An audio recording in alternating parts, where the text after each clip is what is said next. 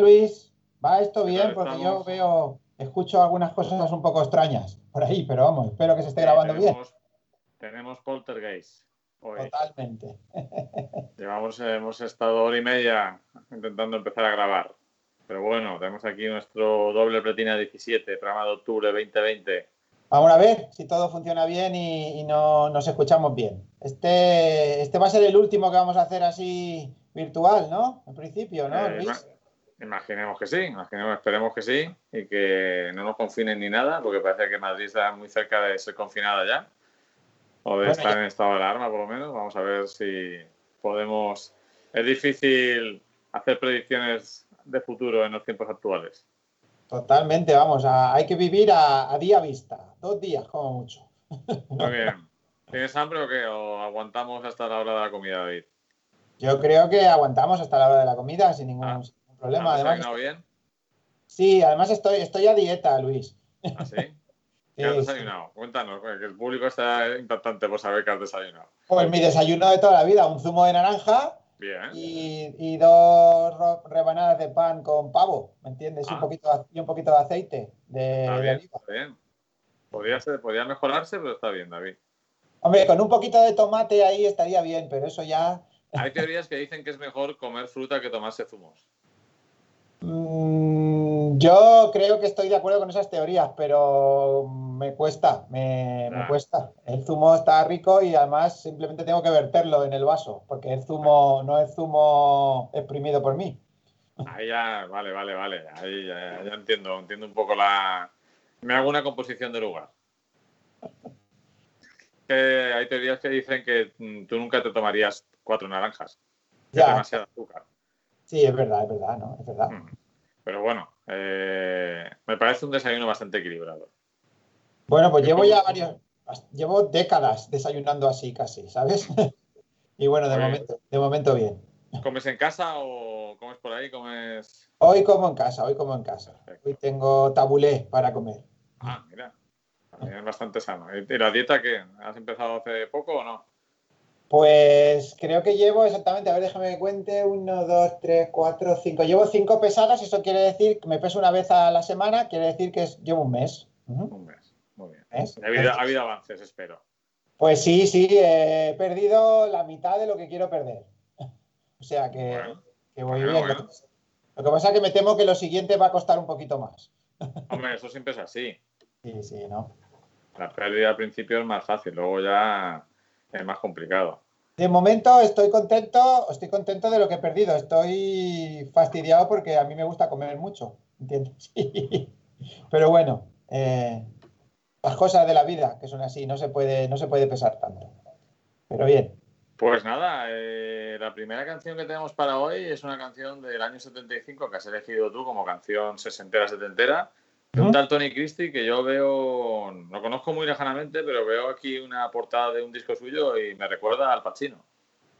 Ah, Tony Christie es un cantante inglés, nacido en, en un- en la zona de Yorkshire, que a principios de los 70 pues, tuvo una serie de grandes, de grandes éxitos. ¿no? Esta no es una de sus canciones más famosas, ¿no?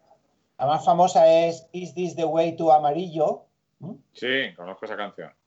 Y bueno, pues es así un poco un tipo que tenía ese toque de... No sé, a mí siempre, siempre que lo he visto tal así cantar parecía un señor de la mafia, ¿no? Un poco así, por eso supongo que te, que te recuerda a Pacino, ¿no? Un mafioso, ¿no? Un mafioso. Mafioso. Pero de los, pero de los buenos, no, no de los malos, ¿no? Como Pacino en el, en el Padrino, en el Padrino 2. Bueno, dos, sí, también. Y bueno, pues a mí me encanta esta canción. Eh, es una canción que compuso Barry Manson, que era un compositor bastante de moda en la época. Es el, el autor, entre otras, de Delilah, la de Tom Jones. Ajá. Y, y bueno, pues es una canción esta de Drive Safely Darling, es conduce con cuidado, eh, cariño, algo así. ¿Está Y- patrocinada por la DGT o no? Pues podría ser, podría ser, ¿no? Eh, sí, es un poquito, le va, es como, a mí me recuerda mucho a lo que cuando iba a Sevilla a ver a mis abuelos y luego volvíamos, lo que decía siempre mi, a- mi abuela a mi padre, ¿no? Conduce con cuidado, lleva cuidado, lleva cuidado. Llevar cuando- cuidado. Llevar cuidadico. Lleva cuidadico eso, ¿no? y bueno, pero este... tu padre o era un fitipadio volante? No, mi padre llevaba cuidadico, sí. ¿eh? Sí, vamos, no sé, yo era muy pequeño y no me enteraba de lo que era llevar cuidado o no, ¿no? pero Bueno, vamos. vamos, a, vamos a escuchar a Tony Christie, ¿no? Y vamos a escuchar a ver qué tal, qué le parece a la gente esta, esta baladita. Esta balada de conduce con cuidado, cariño.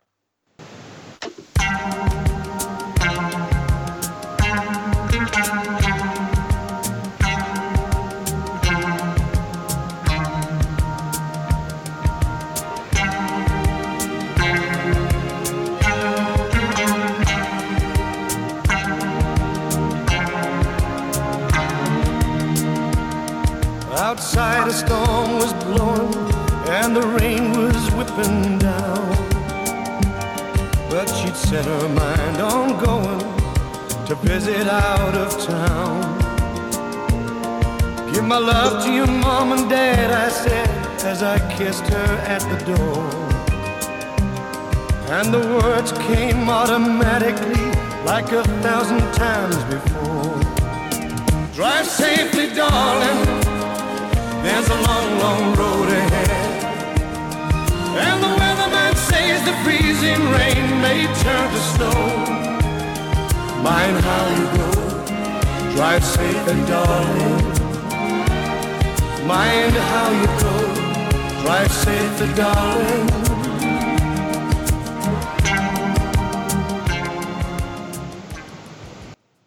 Eh, Luis, ¿me escuchas? Sí, ¿no? Sí, te escucho.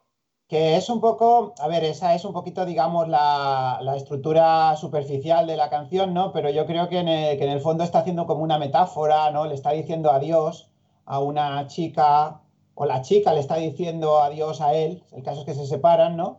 Y entonces le está diciendo, pues eso, que, que lleve cuidado no solo en la carretera, ¿no? Sino en la vida, ¿no? En la vida, ¿no? Hay un trozo que dice así como que el hombre del tiempo dice que va, que va a hacer viento y va a llover y tal. Y bueno, pues al principio si la, puedes, como siempre, ¿no? Estas canciones, o las canciones que para mí me parecen chulas, son aquellas que se pueden interpretar de varias formas, ¿no? Pero hay un, parece que en un principio le está diciendo, pues a dónde vaya, o sea, ten cuidado porque va a llover, ¿no? Ten cuidado, conduce con cuidado porque va a llover, ¿no? Pero luego hay como una frase que te dice que es un poquito más allá porque le dice, no importa hacia dónde vayas, conduce con cuidado, ¿no? Es como... Sí, hay una, un doble sentido, el conducir literal y el conducirse por la vida, ¿no? Eso es lo que yo entiendo, ¿no? Mí... un poco en la línea de nuestras canciones moñas, ¿no? Sí. De, para empezar los programas y, bueno, te, te retrotrae a esa América que quizás solo existe en las películas de, de carreteras amplias, placenteras y de, y de vidas en la carretera, ¿no? Sí, pero es curioso porque a mí me parece así como más americana la música, pero el tío es inglés, eh, Tony Christie es inglés y el compositor es inglés. Son ingleses, vamos. Sí, pero bueno, ya sabes que como la gente de Bilbao, cada uno nace donde quiere, ¿no? donde haga. Se siente donde quiere. Entonces hay muchos, muchos europeos enamorados de la cultura popular estadounidense y viceversa. Pues nada, pues este ha sido el inicio con Tony Christie, del cual algún día yo traeré la de amarillo. También me gusta mucho I Did What I Did for Maria o, Las, o Las, Vegas, que es otra canción también muy famosa de él. Eh, nada, me, me, me, es un, tío, un tipo que me, que me lo pasa. ¿Sigue vivo el bueno de Tony o no? Sí, sí, sigue vivo, sigue vivo. Tiene 77 años. ¿vale? Me imagino que incluso hará todavía bolos por ahí, cantará sus canciones sí, donde sí. le dejen. Cuando le dejen, sí, cuando le dejen eso. Pues sí, eh, una vez que vi que empezábamos con una balada, pues dije, voy a traer una canción de ABBA, que es lo que toca ahora, de las, de las animadas, de las, eh, para dejarse los, las suelas de los zapatos en las pistas de baile en, esa, en ese mundo pre-pandémico donde nos poníamos a bailar eh, ya me parece muy lejano aquella noche que fuimos a bailar tú y yo y otros amigos en un sitio lleno de gente y Sí, sí, lanzándonos el, el aliento unos a otros eh, con total, eh, o sea, sin ningún prejuicio y sin ninguna precaución. ¿Te parece Sí. que eso pasó hace un año o 23? Pues no lo sé, yo, yo creo que hace 23 más bien, ¿no? Pero fue hace un año, ¿no? Más o menos, Luis, ¿no? Ahora que habíamos cogido ya la idea de irnos a bailar de vez en cuando, David, Nos, Sí. no nos dejan. Que tenemos fans, que lo sepas. Hay gente, hay gente que le encanta vernos bailar juntos. ¿Ah, sí? Sí, sí. sí. que hacemos una gran pareja de baile, que somos muy divertidos. Pues nada, vamos a ver si hay suerte y de aquí a un tiempo no demasiado largo podemos volver a, a mover el esqueleto. Pues muy bien, pues vamos allá con la canción de ABBA, Does Your Mother Know? ¿Lo sabe tu madre? Uy, lo sabe tu madre que estás aquí de fiesta con nosotros, ¿no? Eh, es una canción que a mí me resulta especialmente alegre y divertida. Vamos allí, vamos a, a subir un poco el, el, ánimo con esta canción, ¿vale? Vamos, vamos allá.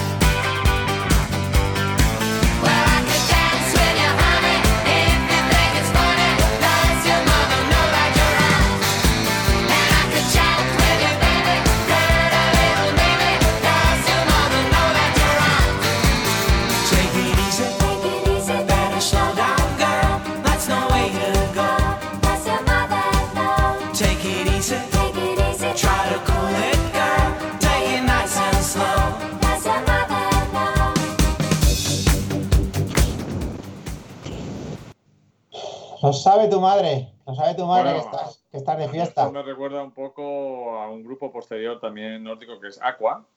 Sí, sí. En ese estilo más, más lúdico, más intrascendente. Habíamos traído mm, últimamente demasiadas canciones serias de ABBA, de la, de la última etapa, de las que eran más reflexivas. Y me ha parecido interesante traer una canción más, pues más distendida, más alegre. Mira lo que me, lo que me he enterado por aquí, que eh, tiene un vídeo, que yo por cierto no he visto, que dice que es, eh, pues Ava se presenta ante un escenario con una multitud de adolescentes y que el vídeo fue dirigido por Lasse Hallström en 1979. Ah, el director de Mi vida como un perro, Gilbert Grape, Las normas de la Casa de la Sidra. Mira, ahí, ahí lo tienes. Esto pertenecía al disco Boule Boo. estaba ahí. Me pues encanta hablar de Ava mientras escuchamos las campanas de la iglesia, que no sé si tú también las oyes, porque... Sí, las escucho, las escucho perfectamente, es que estamos aquí al lado casi ahora, Luis. Sí, tenemos la iglesia entre nuestras dos casas. Sí. Pues están sonando las pues campanas de las 12 y 7 minutos, que no sé por qué suenan ahora. Siempre a las 12 y 7 minutos, no sé, será alguna, alguna broma privada del, del capellán que no, que no llegamos a conocer. Eh, recordarle a nuestros oyentes que ponemos siempre unas pues unos segundos, un trocito de cada canción, pero que la lista completa ya está abierta en Spotify. Se llama Doble Pletina 17, programa de octubre 2020. Y en la web Luis Lobelda podéis encontrar todos los programas. Y si escribís ahí más joven alicante.gmail.com, pues podéis comentarnos cosas sobre, sobre el programa. ¿Qué te parece, David, si para promocionar el, el programa un día grabamos tú y yo vestidos con plataformas y trajes setenteros, bailamos esta canción, un vídeo bailando esta canción. ¿Me recoges el guante de la propuesta? ¿Cómo? Vamos, me lo dices así de repente no te puedo decir que no, ¿no? Lo que pasa es que yo no me he puesto nunca unas plataformas ni unos trajes setenteros. ¿De dónde lo vamos Tampoco, a sacar? pero por eso mismo ha llegado el momento. En un mundo tan absurdo y decadente y apocalíptico, la única... Pues venga, te cojo el guante, Luis. Venga, vamos a buscar esto y nos ponemos a bailar. Navidad, nuestro regalo navideño para los fans de Doble Pretina, si hay alguien, va a ser eh, vestirnos con trajes de enteros y plataformas y bailar esta canción. Bueno, venga, va, vale. ¿Te parece bien? Perfecto, me parece bien. Vale, pues eso veo que veo, veo que estás a, abierto a, a, propuestas nuevas. Eso me parece bien. En estos tiempos es lo que nos queda, Luis, abrirnos a todo o casi todo, ¿vale? No quiero. Reírnos, ¿no? Sobre todo. No quiero... Sí, para pasárnoslo bien. Bueno, pues. Ahora tenemos una, una canción en la que yo tengo un cariño especial porque pertenece a un disco que se llama Flowers in the Dirt, o sea, Flores en la oscura, Sí. de Paul McCartney, que fue un disco que escuchamos en bucle mis amigos en, en la época preuniversitaria. Sí, Era sí. la vuelta de Paul McCartney al, al candelero musical. Y es una canción que no sé si a ti la recuerdas o tienes un recuerdo especial. Es una canción que me gusta muchísimo que se llama Put It There. Pues ahora mismo así a voz de pronto no, no, no me suena. Yo me acuerdo de My Brave Face, ¿no? ¿Te acuerdas? Ese fue el, el single más, más importante del disco. Sí. Y luego había otra que no me acuerdo, es que la tengo así como perdido. Todavía otra que era más, creo que era más baladita, pero no es esta, creo, ¿no? Es, es- es- esta es otra. Esta es balada, pero esta es una canción que, hombre, My Brave Face es la famosa, que es mucho más animada, pero a mí esta es una canción que me gusta especialmente. Me- Es de las que más me gustan de Paul McCartney en solitario de toda su carrera después de los Beatles. Pues entonces casi seguro que me la habrás puesto algún día, ¿no? Eh, Y a- lo Yo mismo creo que hasta- la conoces seguro, o sea, por mí o porque se radiaba en radio, esta canción mm, me sorprendería que no lo hubieras oído nunca. Bueno, pues Pues, vamos, a, lanzarla, a ver qué te parece, eh, qué te parece a los oyentes. vamos a verla.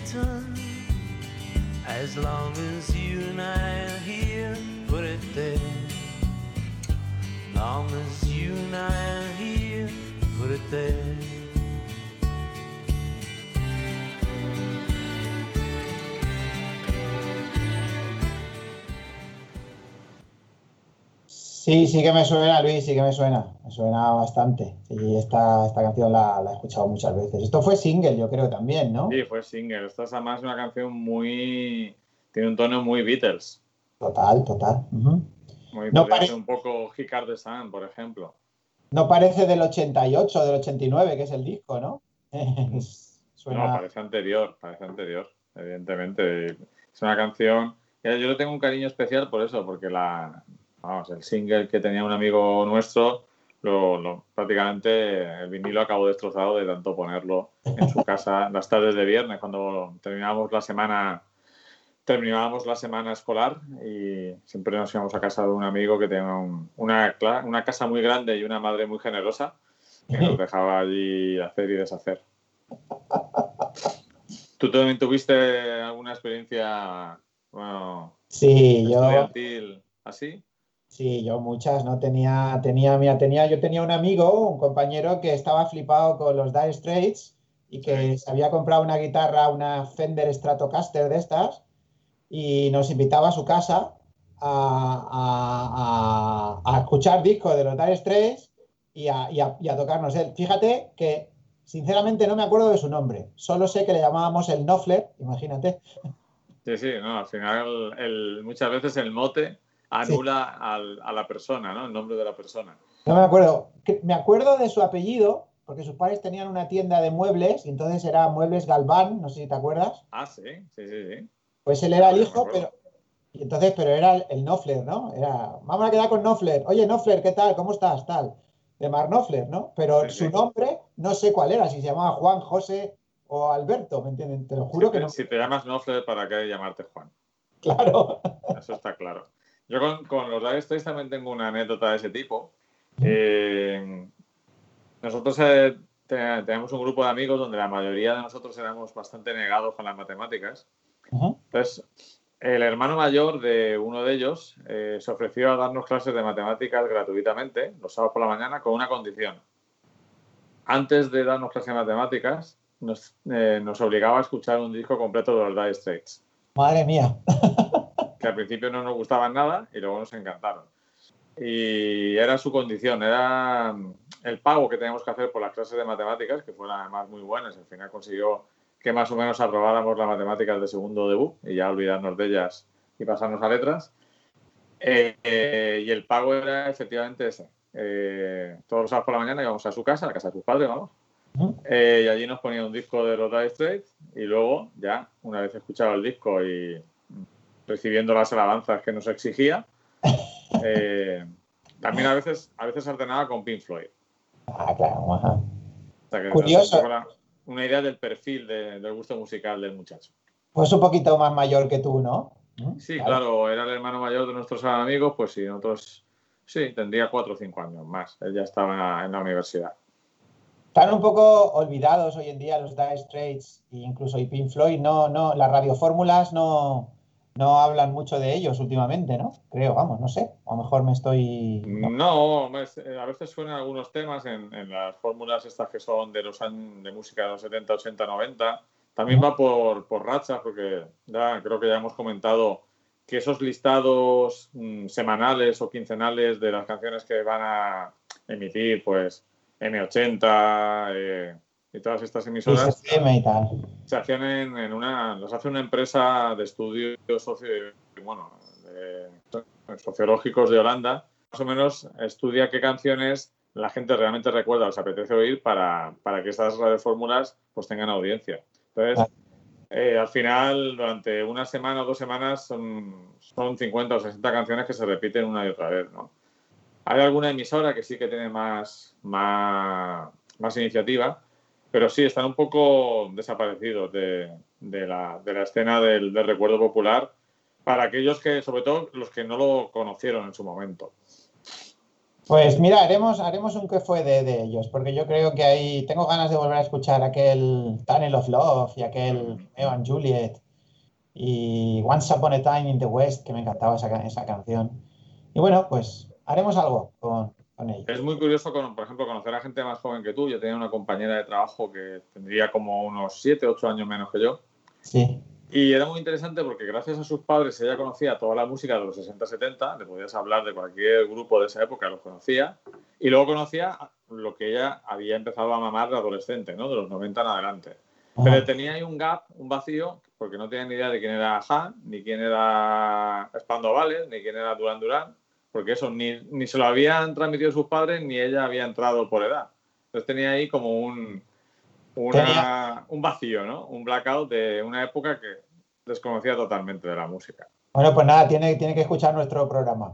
Sí, sí, porque además, además se lo he recomendado. Le mandé un WhatsApp con el enlace y diciendo, mira, ¿te acuerdas de esta música de la que te hablaba, de la que no te sonaba? Pues aquí está, presente. Pasamos a David a la canción desconocida, esa Ajá. canción que todo el mundo espera, evidentemente, que es el momento especial de David para descubrirnos canciones, eh, la mayoría de ellas eh, prescindibles, pero que está muy bien que las reconozcamos. Es, es broma, por supuesto. A mí la mayoría de las que pones me gustan, incluso las de Italo Disco. ¿Qué nos traes hoy? Pues hoy traemos una canción de un grupo danés de, Toma. 19- de 1985, cantada en inglés. El grupo Spotify, ¿eh? Atención. Y ya, sí, sí, porque esto fue un pelotazo en Dinamarca. Este primer disco de The Film, que no sé muy bien lo que significa, de, de película, ¿no? De film, parece que hay. Sí, de película, ¿no? Sí, sí, de, de película eso parece. Y esto que vamos a escuchar hoy es el segundo single de su primer disco, que se llamaba Como ellos, del año 85. Eran seis chicos, así tenían un pop, yo diría que con ciertos toques oscuros, ¿vale? Porque la canción esta me... A mí me he, he preferido con- el segundo single, que es Bitter Surprise, aunque quizá la más famosa de ellos es I Saw Your Dream, que es la, fue el primer single, el- la, que, la que abre el disco. Tuvieron poca, poca repercusión finalmente, porque después, dos años después, se quedaron en cuatro, en un cuarteto, y sacaron otro disco que se llama Coming to Your Heart Soon, que tiene una canción que se puede, seguramente también la tendrá Spotify, que se llama The Whale Song, la canción de la ballena, y, y ya no se supo más de ellos. O sea que, que son un, pues un, un istmo en el, en, el, en el desierto. A mí me gusta especialmente esta canción. Luis, no sé, no sé si la has escuchado ya o... Sí, la, la escuché. Eh, me resultó curiosa, un poquito diferente a la música que se hacía en aquella época. A mí me parece bastante sugerente y quizá un poco adelantada al momento, ¿no? Eh, no sé, vamos a ver, a ver qué les parece este, esta sorpresa amarga, que es como que es el título en castellano de, esta canción de The Film, a ver qué, qué parece. Pues vamos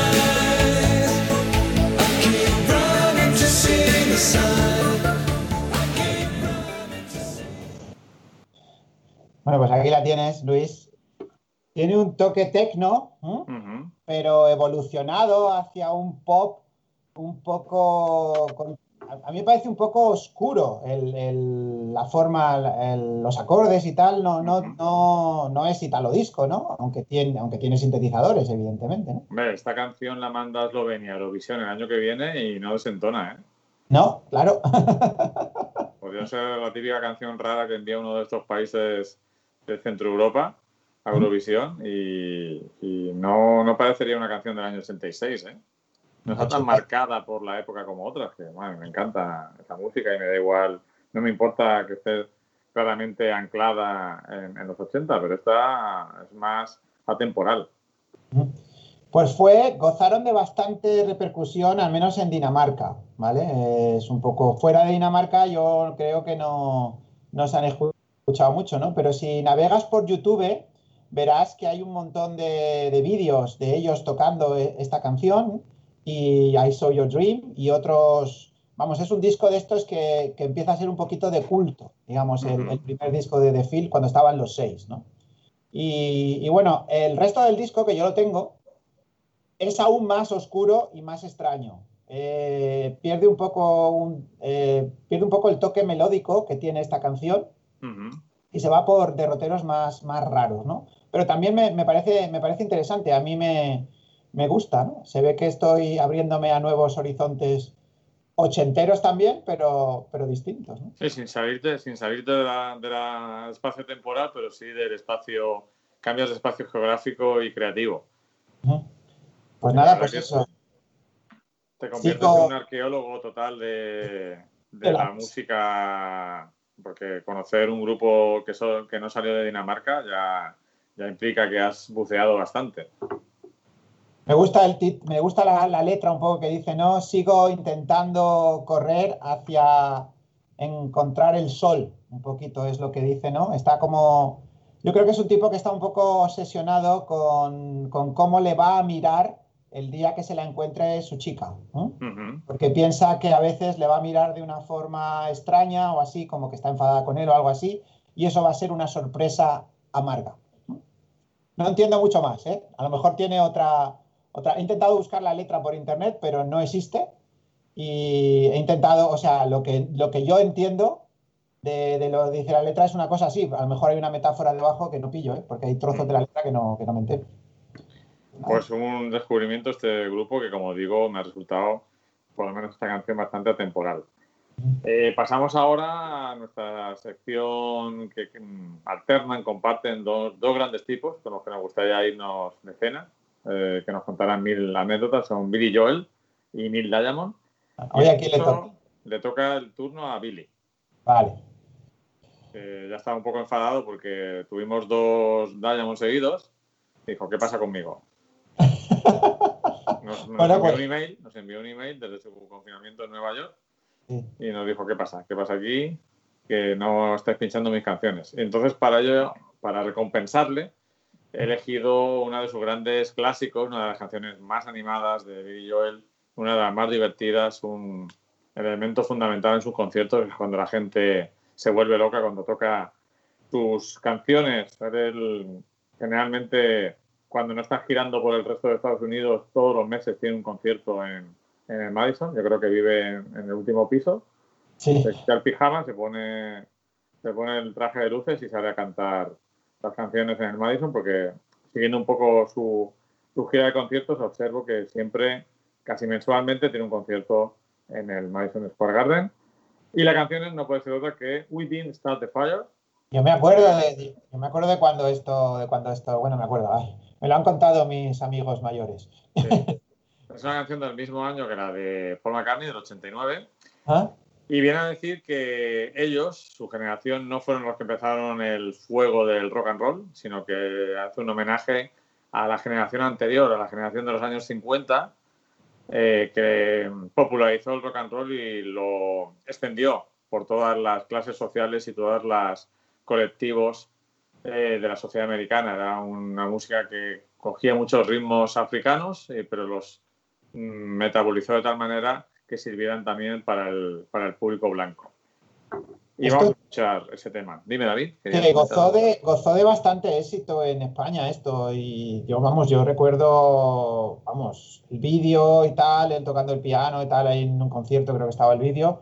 Y luego había otro single de este disco, es que ya me, me- me lío, ¿esto era River of Dreams o no? No, este es Storefront. Eh, River of Dreams es el que viene después, creo. Sí, efectivamente. Había otra canción por ahí que se llamaba I Go to Streams, ¿te suena? Sí, sí. Que no sé si era de este, creo que era de este, ¿no? Es que yo ya había un momento que me confundo, no, no complicado, complicado recordar qué canción va en cada disco. Pero vamos, que, que una pasada, vamos, vamos con ella. Para el que no la Vamos con ella, que nos va a conozca, subir el ánimo. una maravilla. Vamos allá.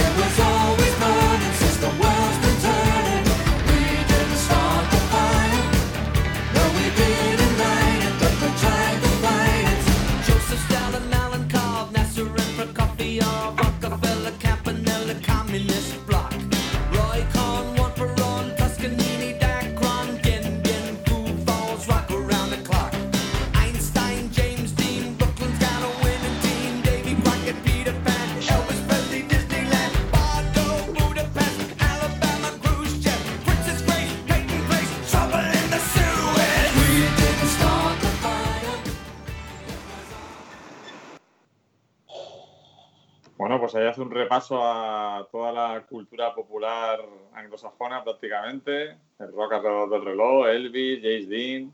Eh, la canción básicamente es un cúmulo de, de nombres y de personajes.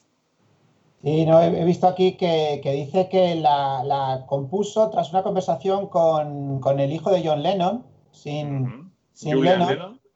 No, sin, sin Sin Lennon. Lennon. Ese es el otro. Que dice que este, porque este se quejaba de que estaba creciendo en una época difícil. Y se ve que dijo, dice, mira, toma, ahí tienes, tienes el, el follón. Nosotros no, nosotros también eh, mm, vivimos en una época difícil y no fuimos nosotros los que empezamos todo, ¿no?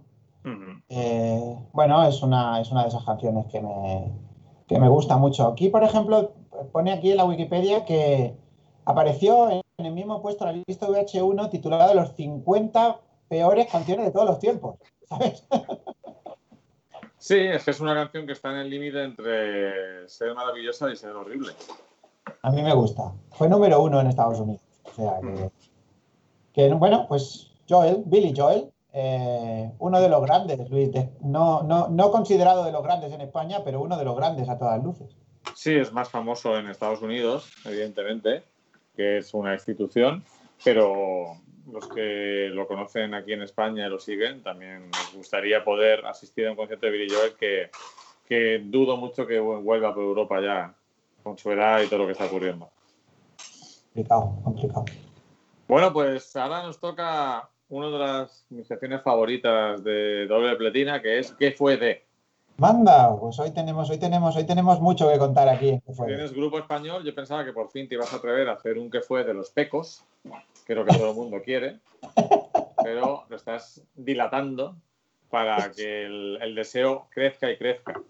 Realmente no es mi intención así, mm, no, te- no, no es para crear así expectación. El problema es que me gustan tantas canciones de los pecos, Luis, que, que es que no sé cuál poner. No, no voy a poner las típicas de siempre porque es que a mí me gustan las típicas de siempre. Los dos primeros discos me gustan enteros y luego después, los discos que tienen después, el tercero, el cuarto, el quinto, el sexto, me gustan también mucho.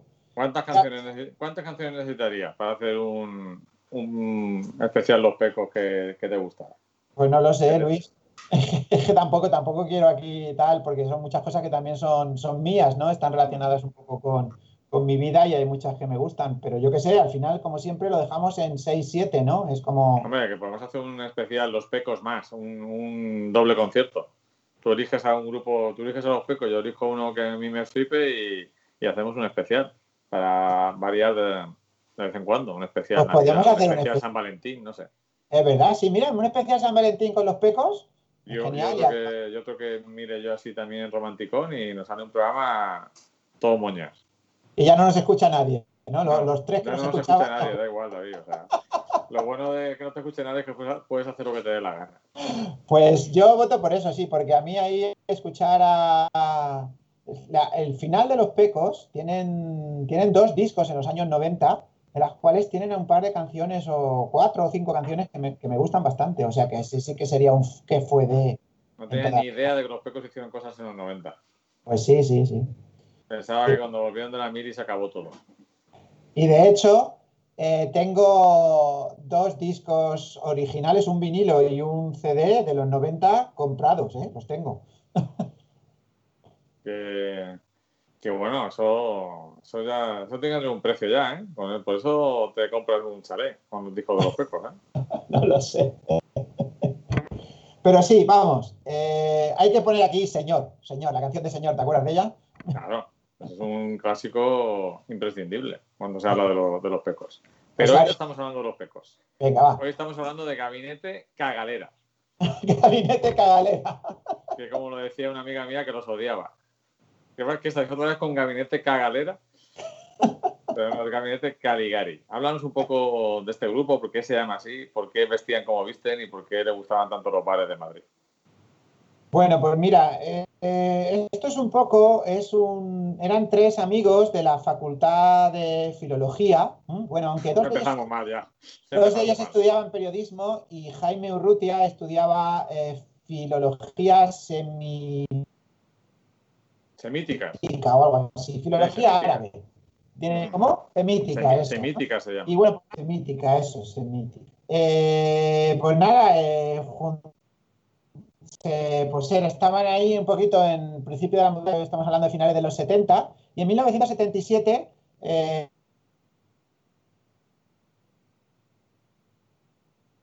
¿Sí?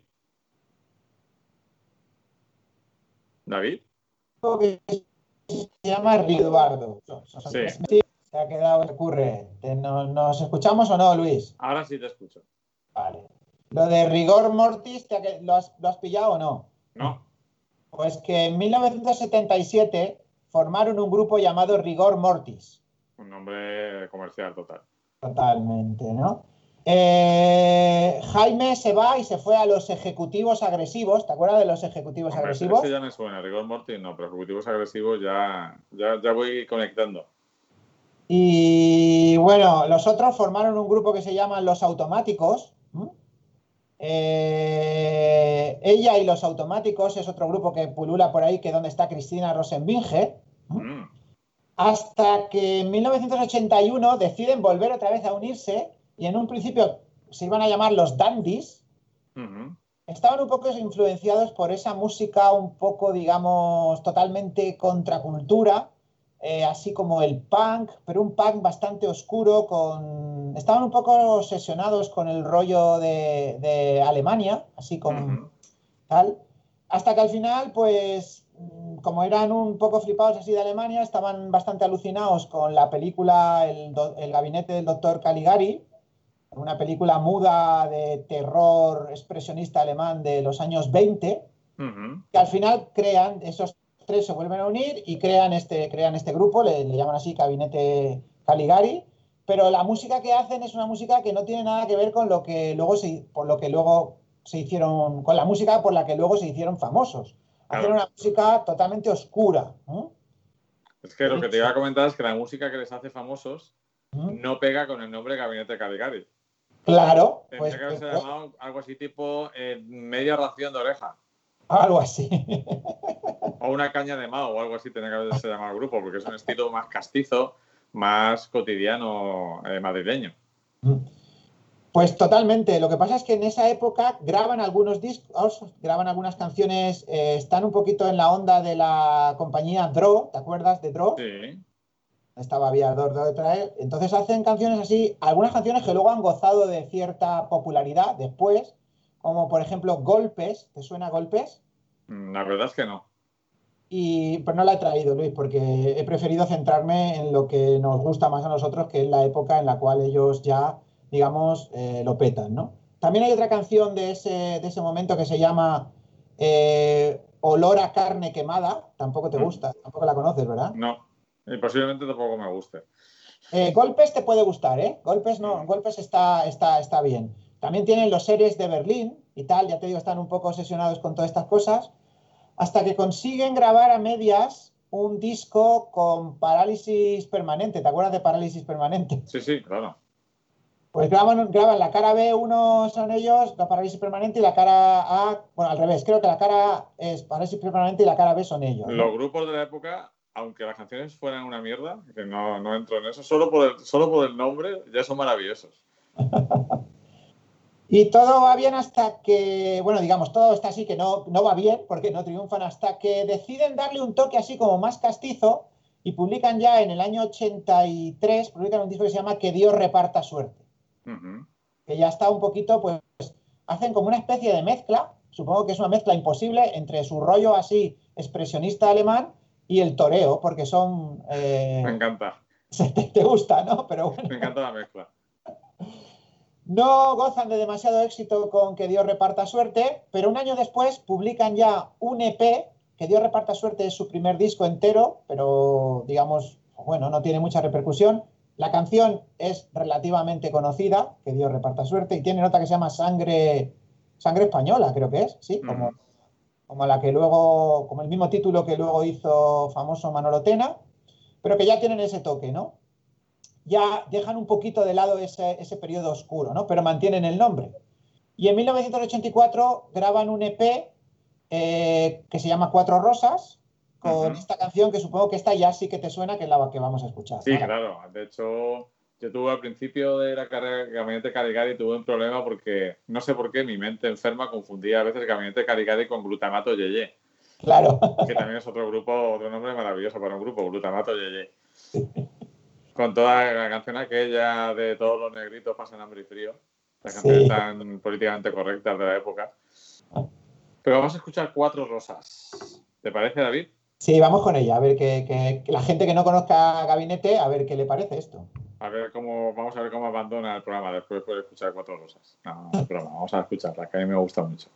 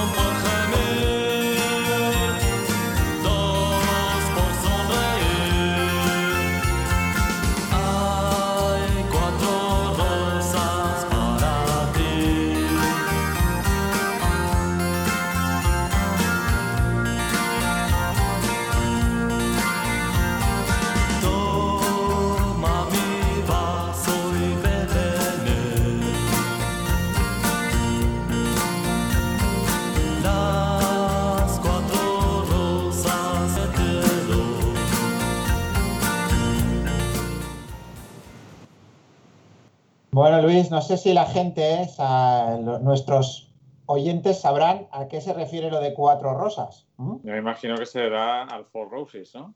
Al Bourbon, al Bourbon for Roses, porque además de, de gustarle eh, la Alemania post-nazi, eh, el toreo, pues también le gustaba el alcohol a esta gente, ¿no? Mucho. Eran un grupo bastante canallita. Sí. Eh, antes no lo he dicho, pero es curioso porque con ejecutivos agresivos, Jaime Urrutia, en el impasse donde dejó a sus amigos eh, Fernando y Eduardo, consiguió una canción del verano con ejecutivos agresivos, que era aquella de Maripili. Claro. Pero luego, y bueno, a mí yo siempre tengo, un- me gusta mucho, tengo un muy buen recuerdo de otra canción de ejecutivos agresivos que se llamaba Yo te espío. ¿Te suena? No. Eh, Bueno. David, tú estás mucho más puesto que yo. Bueno, pues esto, es la, la- la movida madrileña no es que yo sea el, el gran conocedor de ella, pero vamos, hay, hay canciones que, que- que- que me, que me gustan, ¿no? Pero Ejecutivos Agresivos se deshace y él vuelve con sus amigos. Todo esto mientras estaba estudiando fi- filología árabe, ¿sabes? O sea, imagínate, ¿no? Bueno, pues Pues a nada. mí es una, de las canciones de las famosas de gabinete que menos me gusta de Cuatro Rosas. Todas las Claro, que pues- después me gustan bastante más. Sí, porque yo creo que aquí están como todavía buscando un poquito ese, ese toque, digamos, castizo, ¿m? que, que, claro, es un poco, es una, es una mezcla extrañísima. Ten en cuenta que ellos vienen, pues eso, de hacer música punk, un poco destroyer total, ¿no? Sí, es un poco hacer un, un misticismo, ¿no? Hacer el, el mix de algo totalmente extranjero de otro tiempo con una realidad de, de su, de su contexto. Sí, ellos eran, eran fan de los, de los Clash, de Joy Division, era, era el rollo que, con, el, con el que ellos hacen esos primeros... Esos De primeros. hecho, su, su estética inicial tiene mucho que ver con eso. Y bueno, pues llega el año ya 1985, donde, donde ya eh, graban esta canción, que es la que vamos a escuchar ahora, que supongo que es la canción que más conoce la gente de ellos, o bueno, es, es el disco Al calor del amor en un bar.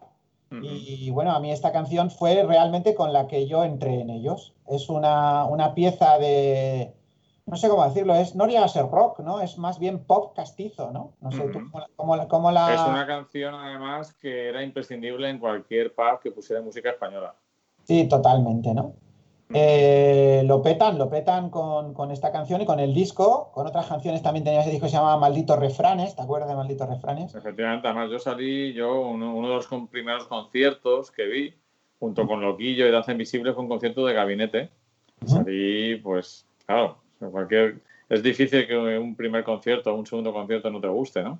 Pero salí bastante eh, encantado ¿no? con, con estas canciones. Pues vamos a escuchar El calor del amor en un bar. Vamos con ella.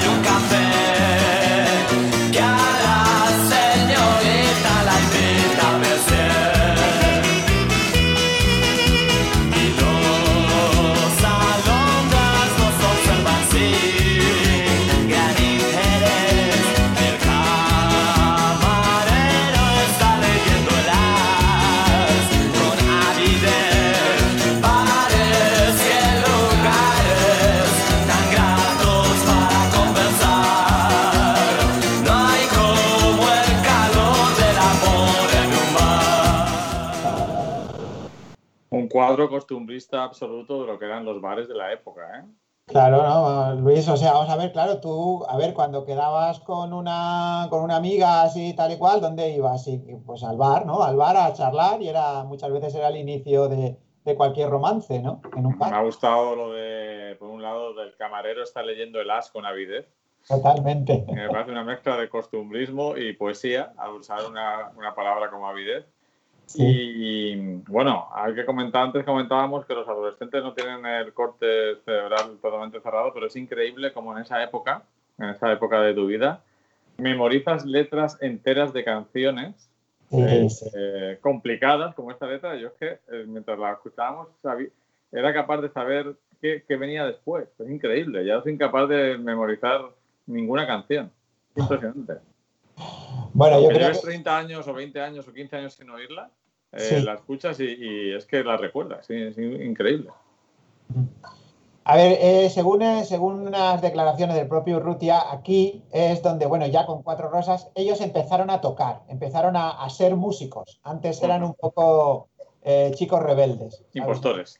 Impostores. Sí, sí, sí, en serio. Entonces, pues digamos que se, se les, les llama este toque, ¿no? Y a mí me parece que la fusión es perfecta. Esta canción ya es, a, a mí ya me parece una, una maravilla, Luis. Eh, es una especie, es, pues eso, es un, es un pop castizo, pero con ese toque, tiene un toque más profundo, ¿no? Eh. Como dices tú, utiliza unas palabras, claro, eran filólogos, periodistas y tal. Bueno, pues eh, a mí me parece una maravilla. Yo recuerdo, recuerdo escuchar esta canción, bueno, recuerdo como mis hermanos mayores escuchaban esta canción cuando yo era un bebé y recuerdo que, que me, que me cautivó desde el primer momento. Digo, estos tíos son, son, son interesantes, ¿no? Esta fue la primera canción que yo escuché de, de Gabinete.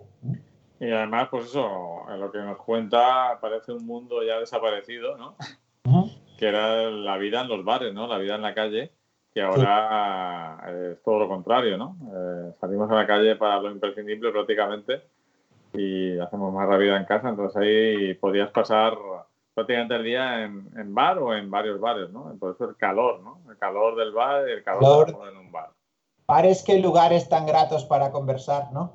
Exacto. Con todo el humo del tabaco, ¿eh? Eran súper gratos. Sí, sí, súper grato. Hay un texto que dice que a la señorita la invita a Messie, ¿no? Lo típico ahí que no conoce a la chica y dice, venga, yo le invito a un café a esta aquí que se ha Sí, sí, encontrado". ahora esa letra sería imposible. de- La señorita.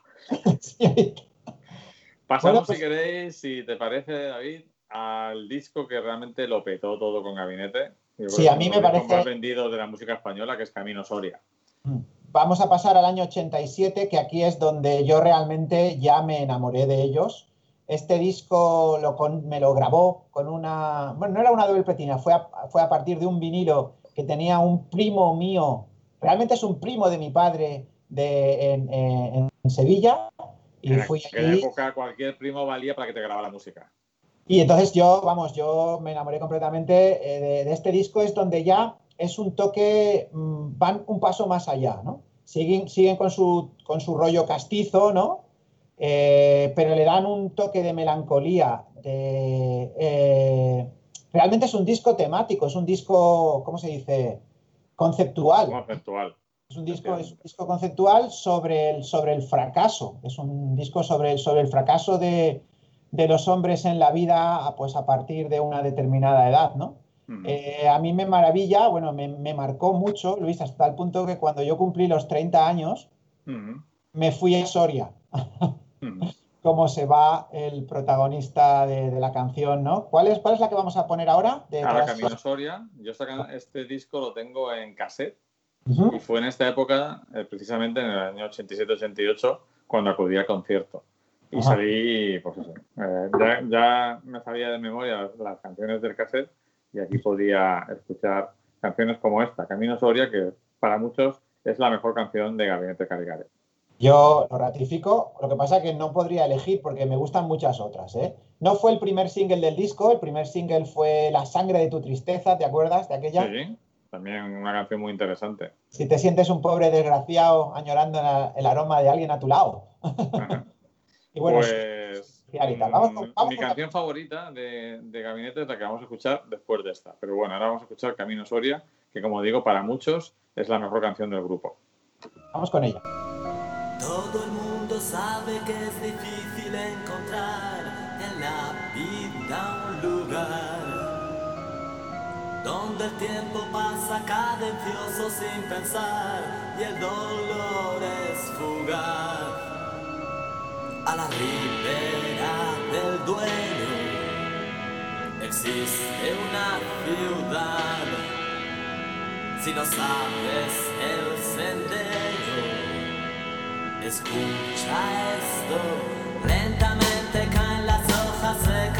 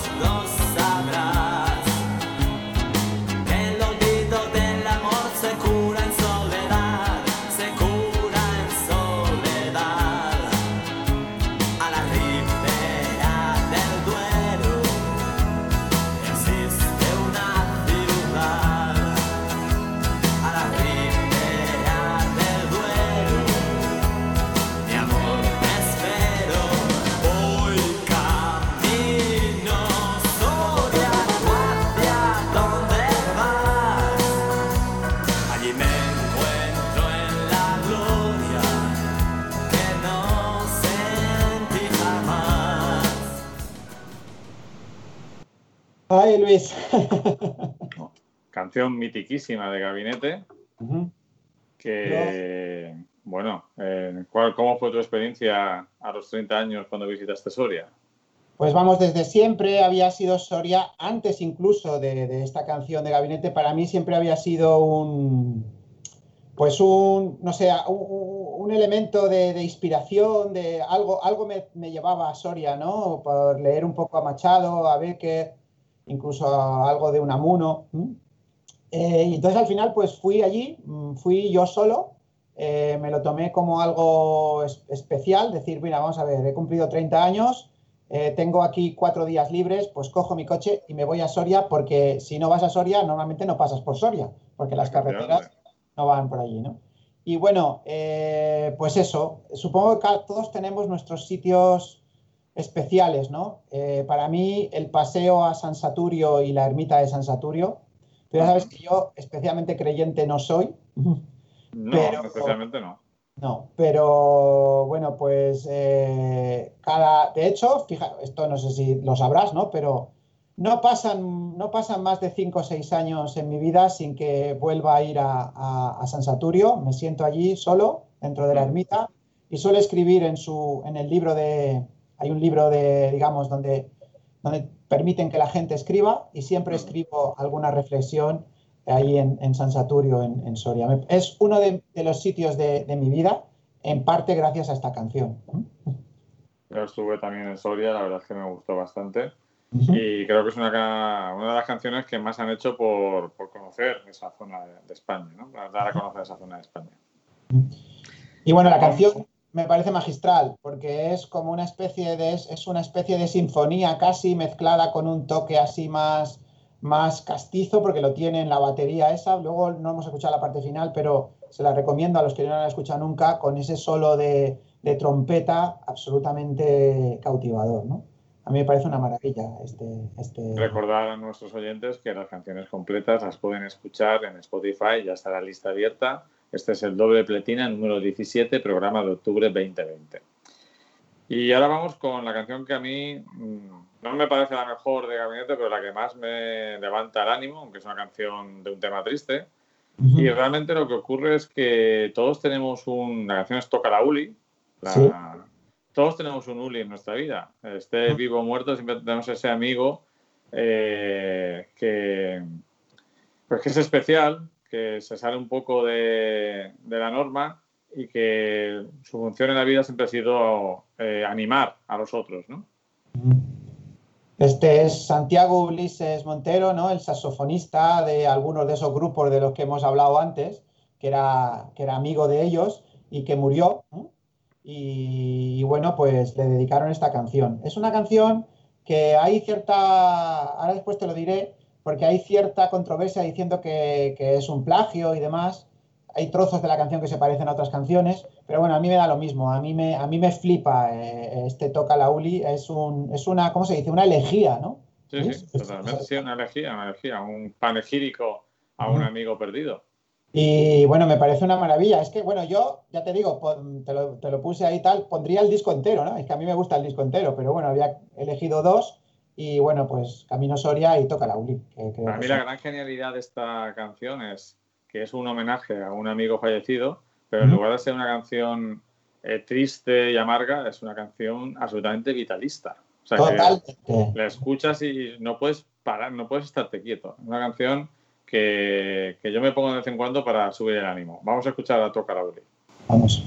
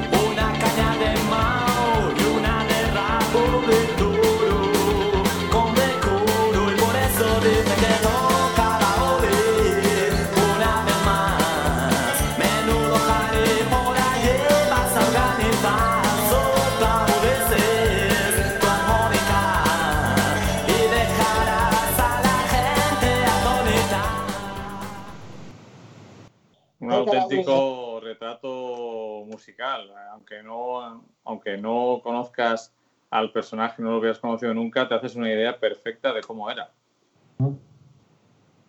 tocando su armónica, su saxofón desde el cielo, ¿no? A mí, a mí me parece una, una maravilla, ¿no? Este, este señor que fue, eh, vamos, saxofonista, entre otros, de, de- de Loquillo también, tocó con muchos grupos de la, de la movida, ¿no? Y era muy, muy querido, ¿no? Pero bueno, pues le daba bastante a la heroína y bueno, pues, pues no, no lo llegó a superar. En la línea habitual de la época, ¿no? Hay una controversia y de hecho yo eh, lo recomiendo que, eh, porque hay una canción de, de Jam, un grupo inglés liderado por Paul Weller, no sé si te sonarán. Sí, además el, bajo del principio suena a muchas otras canciones. Pues hay una canción de ellos que se llama A Town Called Malice, una, una ciudad llamada Malicia, que bueno, pues el principio eh, está, está bastante pillado, ¿no? Es una canción del año 82. ¿m? Ujú. y se parecen bastante, ¿no? Lo que pasa que a mí me da, sinceramente, me da un poquito lo mismo porque luego, lo, además de lo que es el, el ritmo y esa, esa, del principio de la canción, ¿eh? Después no, ¿eh? Eh, pero luego todo lo que tiene toca la Uli de su letra, de su historia y tal igual, pues ya me, vale, pues sí, a lo mejor se copiaron un poquito al principio. Eso, Sí, no, pero no, bueno, al final todo es influencia, ¿no? Si luego coges eso y lo llevas a tu terreno, tampoco es tan grave, ¿no? Y yo la verdad es que me ha alegrado mucho de que hayas elegido la siguiente canción, que ya es del disco privado, porque Sí, es una está- canción que a mí me gustaba mucho, pero la tenía totalmente olvidada. Me gustaba mucho en su momento, pero la había olvidado y, y la he recuperado gracias a, a tu selección de canciones de gabinete. Pues la he elegido, Luis, porque es quizá la canción de privado que más me, me cautivó en su momento. Este disco me lo grabó un compañero del instituto. O sea, tenía uno por un lado, el otro, uno de un primo de mi padre en Sevilla, o luego un compañero del instituto. Además vivía en Torrellano, me Tú acuerdo. todo lo que fuera no comprar el disco, No tenía dinero, Luis. ya lo sé, David, éramos pobres, como ahora. Éramos pobres, ¿no? Y bueno, privado, privado es una evolución. Es un disco, cuidado, se llama, se llama privado, ¿sabéis por qué? O sea, es que estos tíos eran muy irreverentes, ¿sabes por qué se llama privado, no? Por la revista Private. Por la revista privada. Ujú. Porque, vamos, le gustaban las revistas pornográficas a Revista mítica. revista mítica. Y bueno, a mí es un disco que también me, me cautiva, me cautiva desde principio a fin, ¿no? Tiene su famosa, el primer single fue aquello de Solo se vive una vez, donde aquel salía JB por ahí, ¿no? Dame, dame un JB, ¿te acuerdas? Sí, además eso, si una vez también era una canción bastante interesante. La culpa fue del cha-cha-cha, que fue la que lo petó, ¿no? Donde hacían ahí una especie de mezcla entre el cha-cha-cha y el toreo, ¿no? Y bueno, Amor de Madre, ¿te acuerdas de Amor de Madre? También. Sí, sí, claro. palabra de honor, bueno, profesional, la propia privado, tal, pero bueno, al final yo me quedé con, con esta canción que me cautivó siempre, que fue uno, creo que fue el cuarto single, y bueno, pues me alegro que tú también estuvieras enamorado de, de este amor prohibido, que me parece una, una absoluta maravilla.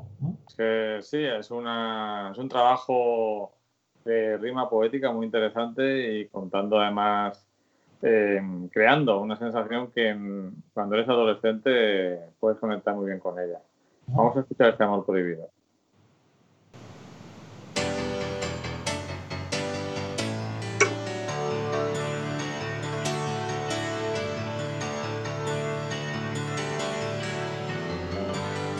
Si la ley está para igualar a los hombres en su dignidad, dime en el gobierno del amor, porque reina tanto dictador. contra el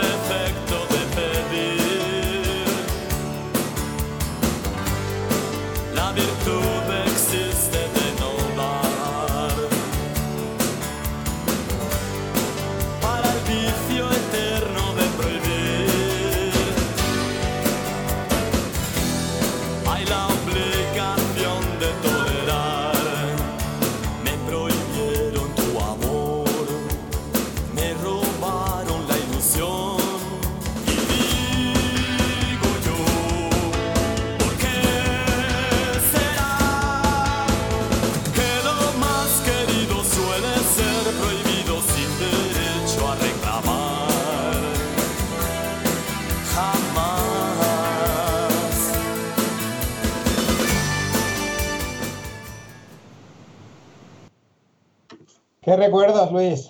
Esta es la típica canción que cantabas una y otra vez, eh, pues eso, con los colegas, en las vueltas de, a casa desde el cole y que las tenías metidas en la cabeza durante meses. Durante meses. Estoy aquí viendo que había otra canción en, en privado que era una versión de, un- de una canción de los Rolling Stones que me flipaba, que se llamaba Ella es dulce, ¿te acuerdas? Sí, Y bueno, luego con la que terminaba el disco, que era toda una declaración así de, de- de situación castiza, tomando el airecico, ¿te acuerdas también? sí, sí, me acuerdo. Además, ese disco lo debo tener grabado por ahí en una cinta, seguro. Seguro que engañé a alguien para que me lo grabara también. Sí. Pues una maravilla. Para mí, a ver, no está al nivel de Camino Soria, pero, pero yo le tengo mucho, mucho cariño. eh, con todo lo que significa Camino Soria para mí, también le tengo mucho cariño a, a privado, ¿no? Y después, pues pasan un par de años más, eh, hasta que ya entrados en los 90, ellos publican sus 100.000 vueltas, ¿m? que es un Se les, disco se les echan los 90 encima, porque es un grupo muy ochentero. totalmente. Yo creo que aquí este disco, siendo un disco bastante interesante, Luis, a mí me gusta mucho de este disco lo que fue su primer single, Lo mejor de ti, o otra canción que se llama Viaje al Averno, que me, que me cautiva. Eh, pero he elegido otra, he elegido lo que fue el segundo single, que es Queridos Camaradas, que es una especie de reflexión un poco sobre, sobre el fin de la, de la Guerra Fría. ¿m? Sí, sí. Sobre, además, acaba, acaba de caer el muro. Y, caer el eh, muro. era, un, era un tema que estaba presente en películas, canciones, libros. A mí es una canción que me gusta mucho, eh, pero bueno, digamos que ya este 100.000 vueltas, a pesar de ser un disco bastante interesante, está un poco anacrónico ya en el 91. Ya no es, no es lo que el público demanda, ¿no? Fíjate qué rápido cambia la cosa, ¿no? Donde estamos ya en los 90, estamos, estamos en otra historia, ¿no? Gozan. de- Empieza- Empiezan los 90, empieza el grunge, empiezan otros movimientos, y incluso en la propia música española. Y ellos están anclados en los 80. Y, y nada, bueno, pues vamos a escuchar, queridos camaradas, porque supongo te acuerdas de ella, ¿no? Bueno, ya- Sí, claro, me acuerdo de ella. Es una canción que también tiene un punto muy, muy melancólico. Vamos Y- a escuchar, queridos camaradas. Vamos con ella, venga.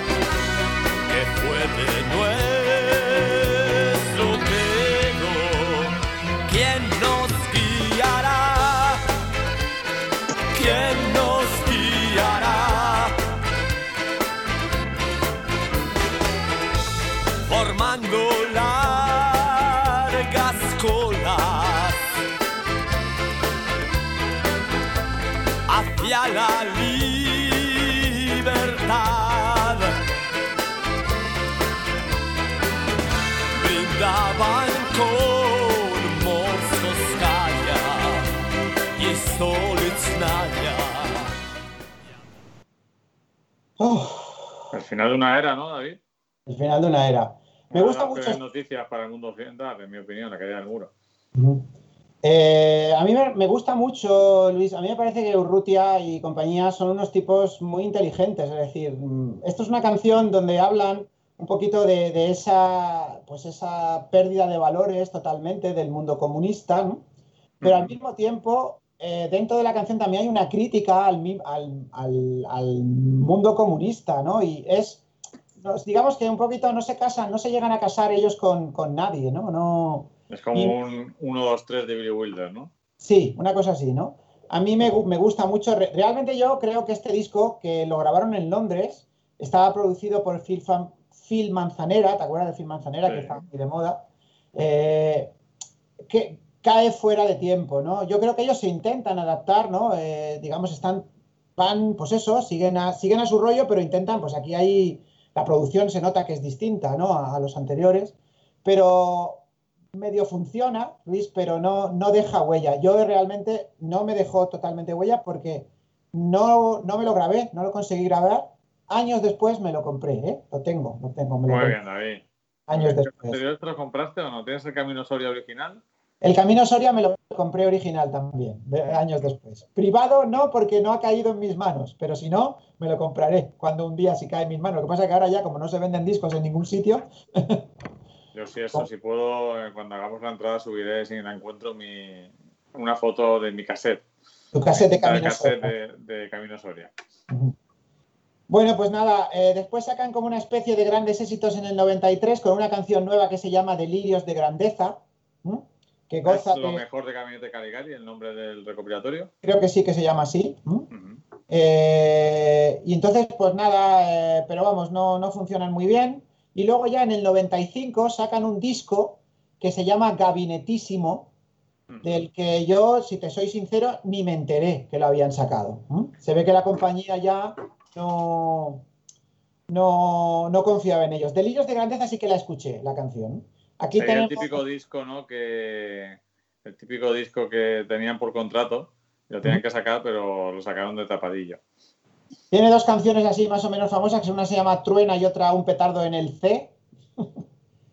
Eh, recuperan un poco un rollo más castizo. Supongo que Urrutia dice, bueno, pues si no ha funcionado esta evolución que queremos hacer aquí, vamos a volver para atrás, ¿no? Pero le Sí, ya funciona que si no funciona esto, por lo menos voy a hacer lo que me gusta, ¿no? eso, ¿no? Funciona aún menos, y aún así se ve que seguían teniendo el contrato y en el 98 publican Subid la Música, que es el último disco de Gabinete, eh, donde, bueno, tienen canciones, una que se llama Emparo, otra que se llama Underground, y la que vamos a escuchar, que es una canción que cantan a dúo con Calamaro, ¿m? que, bueno, pues supongo que intentan, además de que son amigos, pues intentan unirse a él, digamos, porque los Rodríguez habían tenido su, su cuota de fama, aunque también en ese momento, en el 98, los Rodríguez también están un poquito, ya no están petándolo todo, ¿no? Como Sí, los Rodríguez son, los Rodríguez son más, más de, mi, de no, mi época universitaria, de principio de... de la, la primera mitad de los 90. Ujú. Y lo que me estás contando, la verdad es que eh, yo totalmente le perdí la pista. Eh, después de privado, para mí Gabi- Gabinete desapareció. Bueno, esto de 100.000 vueltas conocerías, querido camarada, a lo mejor de ti y tal, pero no llegabas a... O sea, es como yo, ¿no? Las, la escuchas y tal, las conoces y tal, pero no te compras el disco o no consigues que alguien te grabe el disco, ¿no? Ujú. Porque Pues nadie, nadie, nadie de tu entorno se lo ha comprado. Claro. ¿m?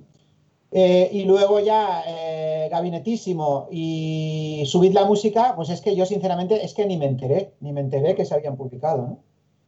Eh, pues fíjate, lo que son las cosas, ¿no? Como de, de un de, de- de petarlo todo con Camino Soria y privado A Ah. desaparecer del mapa. a desaparecer del mapa, ¿no? Eh, por suerte, después, en el año 2002, Jaime Urrutia en solitario nos ofrece un disco que sí que gozó de bastante éxito, que se llama Patente de Corso. ¿Suena? Sí, sí, ese disco. Yo ya volví a encontrarme con Urrutia en solitario. Pero esta última etapa de gabinete me la perdí. Ujú. Y luego pues sacó otros dos discos más, El Muchacho Eléctrico, luego el Enjoy ese, que es como un concierto grabado donde recupera temas de gabinete que fueron más o menos famosos, y luego el último que ha hecho en el 2010, que se llama Lo que no está escrito, que bueno, pues es que ya digamos que Urrutia va a lo que le apetece y punto, ¿no? Pero está completamente fuera de los circuitos comerciales. Vamos a escuchar la canción que canta con Calamaro, ¿no? Ahí como el Sí, final además es una canción que yo no conocía. Que se llama Nadie me va a añorar, ¿no? Supongo que con lo inteligente que eran, se daban cuenta de que, de que su tiempo había pasado como gabinete, ¿no? Entonces, pues escriben esta canción, ¿no? Vamos a ver qué, qué no- qué les parece a los oyentes. Vamos a por ella.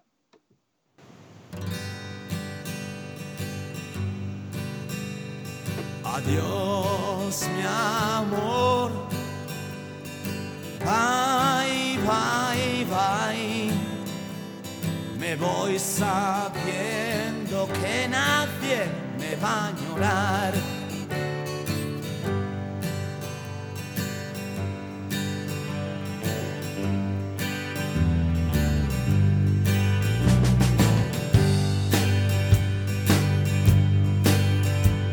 Adiós,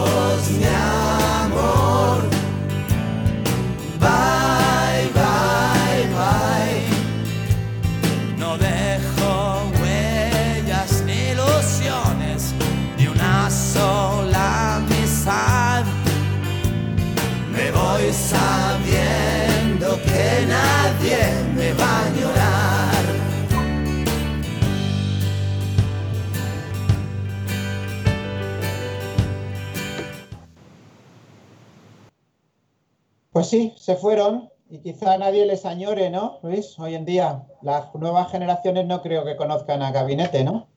Y si los descubren, no les va a gustar. Me temo, No les va a por gustar. el estilo. Por el estilo, ¿no? Decía, por ahí ha estado un, un crítico de estos, bueno, más que un crítico, creo que era uno de los productores de Camino Soria, decía que habían conseguido tener, mm, hacer pop mm, con influencias, porque ellos venían, ya te digo, de una cosa así más eh, anglosajona, pero con un marcado tono castizo español, ¿no? Y no tener, no tener prejuicios de ir con, de, de, de mostrarse así, ¿no? A mí, a mí me gustan mucho y los, los, los añoro. Yo sí que añoro a, a Urrutia y su, y su música, a pesar tener en cuenta una cosa que has comentado que es muy importante, ¿eh? Que hacer algo castizo español en los 80 era lo más a contracorriente que podías hacer. Y Sí. no solo lo hicieron, sino que además conectaron con el público, con un público que eh, seguramente la mayoría estaban en contra de ese, de ese cosmovisión, si quieres, pero las canciones gustaban tanto que conseguían que te olvidaras. Pues sí, fíjate, un, un- un hito, un hito peculiar, ¿no? En, en- en ese momento. En, en- De todas maneras, los 80, para esto, mm, yo creo que el- la sociedad era muy abierta en ese sentido. Las cosas no estaban tan marcadas, ¿no? Aunque, claro, evidentemente que había gente antitaurina, ¿no? Yo, de hecho, a mí no me gustan los toros, Luis, para nada.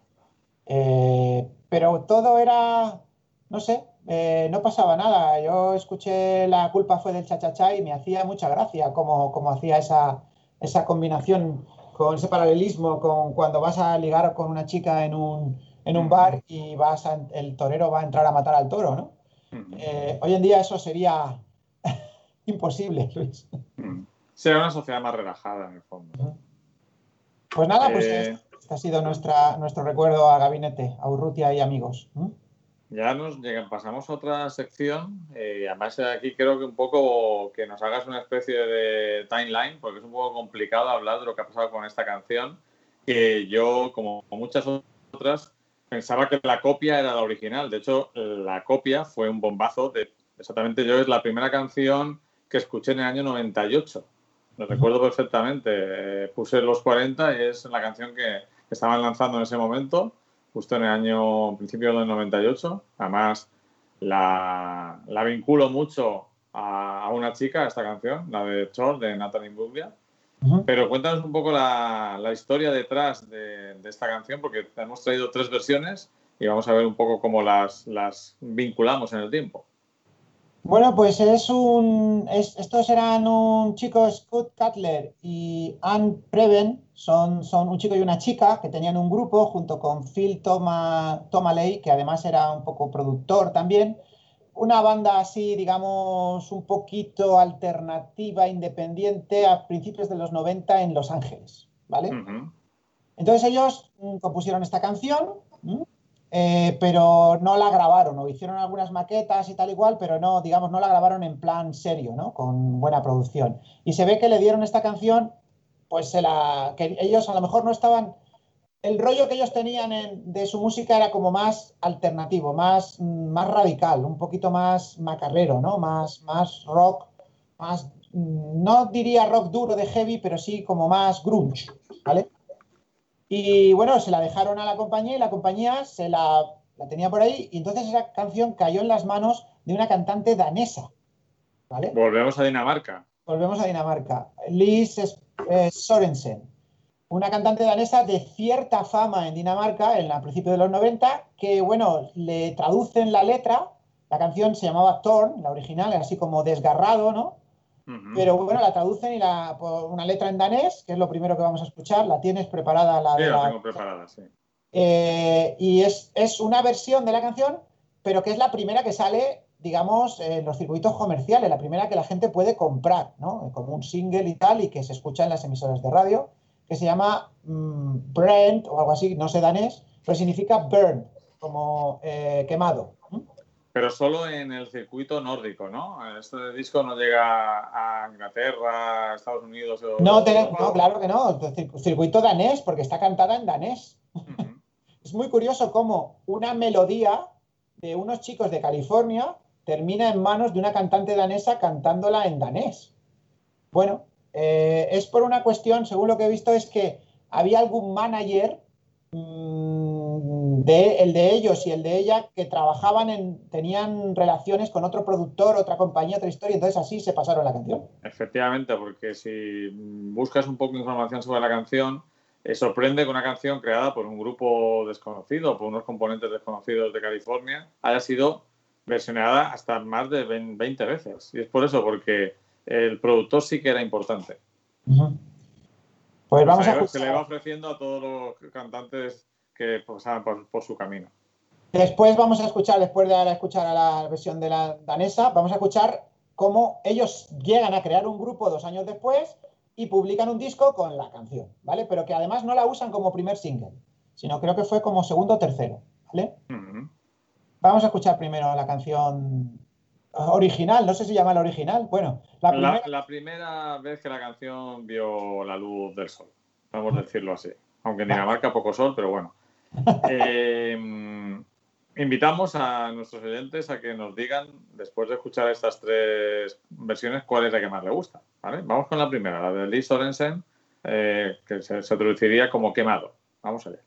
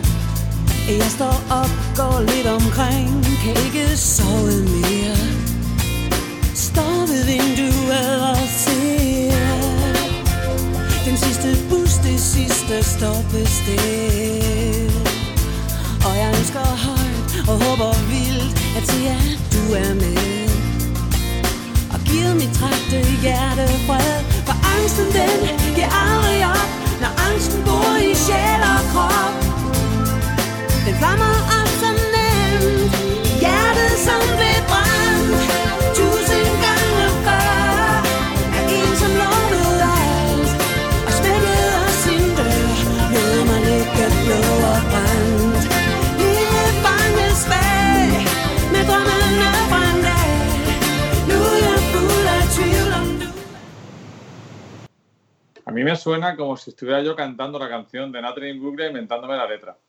sí, No claro, y digo cosas, pues así me suena. yo creo La que dance esta, I'm feeling down, feeling down. creo que esta se parece más a la versión de, de, de Imbruglia, ¿eh? Claro, porque hacer dos voces de mujer eh, Claro. la relacionaban bastante, mientras que la del grupo, ser un- una canción cantada más en dueto, más tipo banda, suena diferente. Vamos a escuchar ahora la- en las voces de Scott Cutler y Anne Preven, la, la- la canción original que el grupo se llama Et, Etnas Wasp. No tengo ni idea de lo que significa Etnas Wasp. Puede significar algo así, como un poco deformado un poco porque le falta el genitivo sajón y tal. Podría significar la abeja de Etna. Sí, si lo juntas, pues sí, Sí, puede ser. no lo sé, porque, pero vamos, no, no creo que no es ni un sitio ni es nada, no tengo ni idea.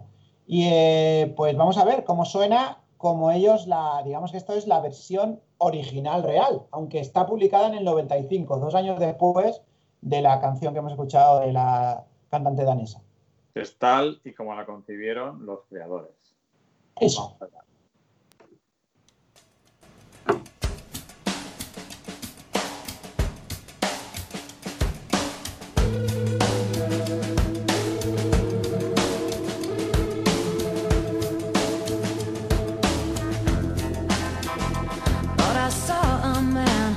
To life.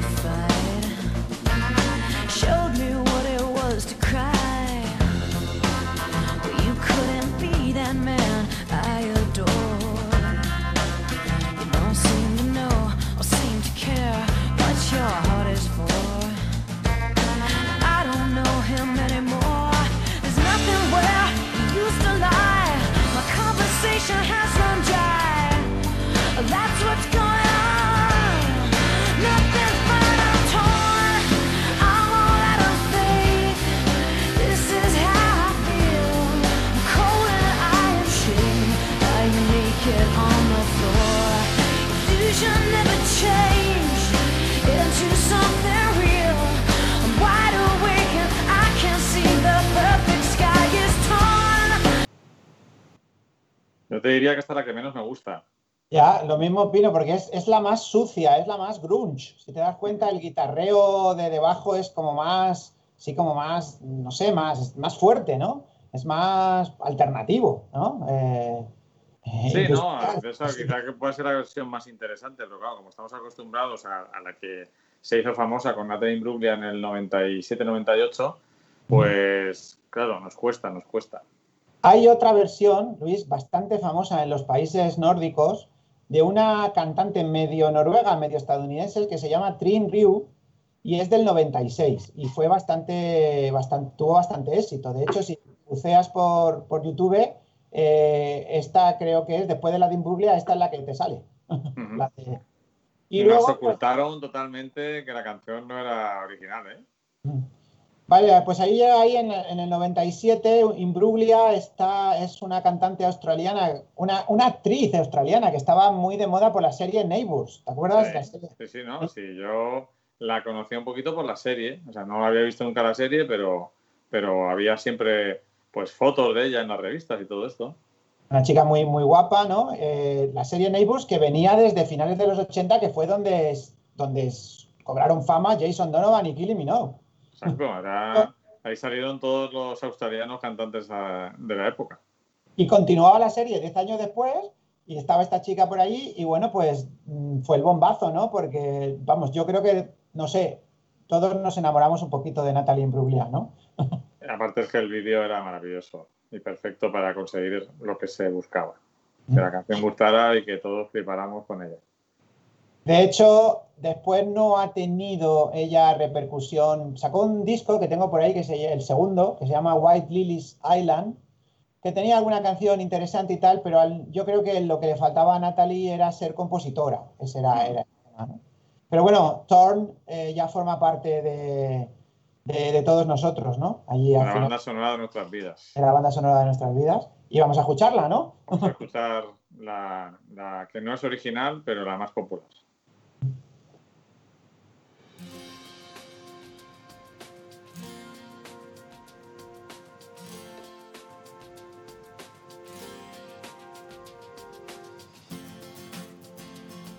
I saw a man brought to life. He was warm, he came around like he was dignified. He showed me what it was to cry. Well, you couldn't be that man I adored. You don't seem to know, seem to care what your heart is for. Well, I don't know him anymore. There's nothing where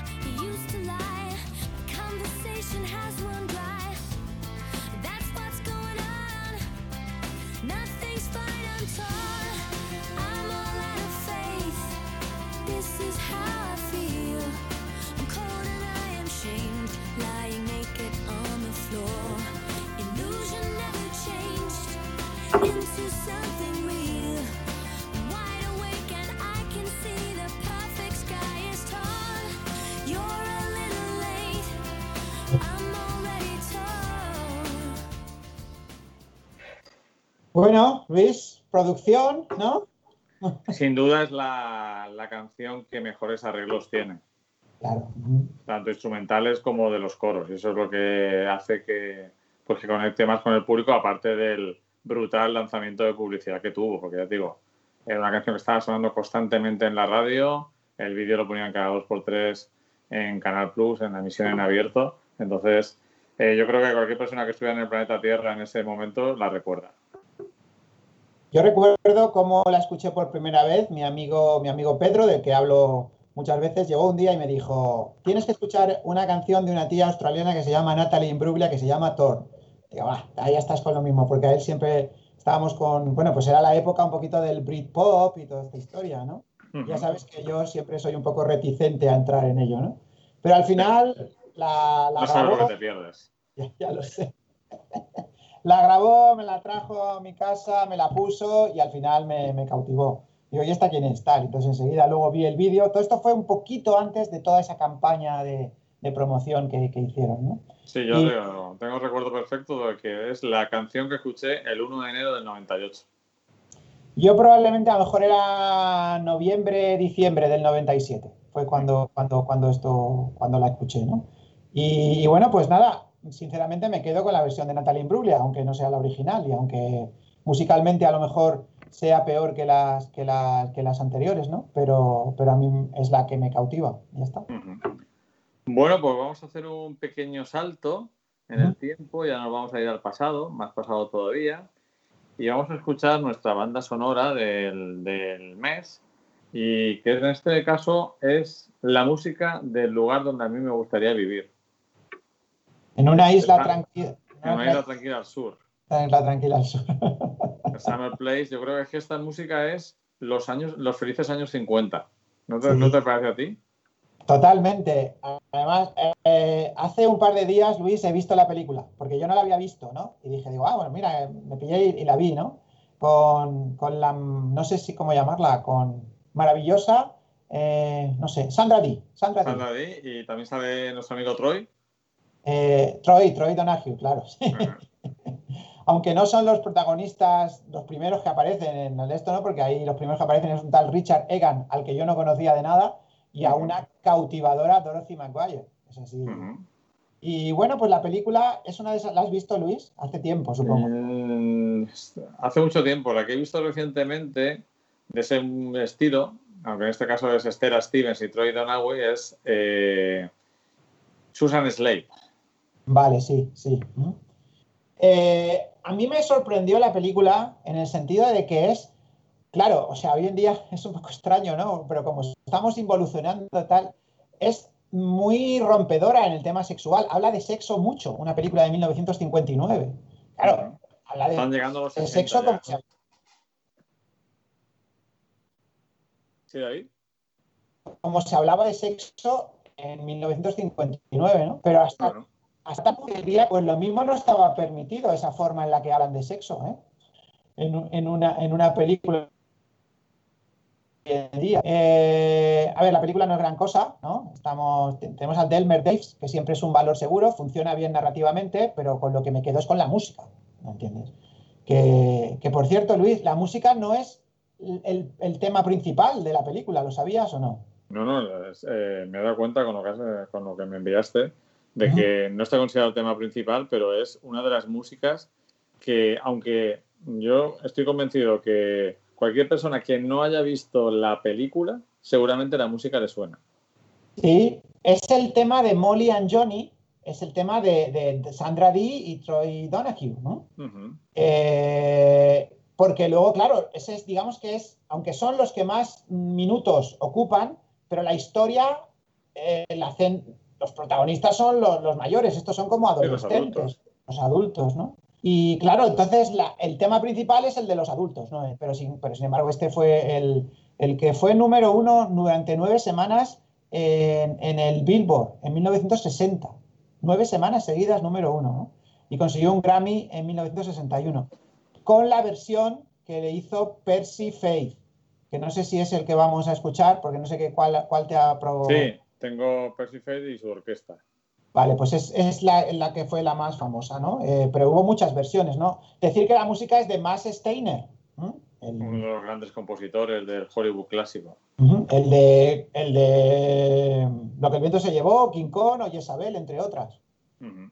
24 veces estuvo nominado y solo se llevó tres por tres películas que nadie conoce. Pero bueno, cosas de los Oscars.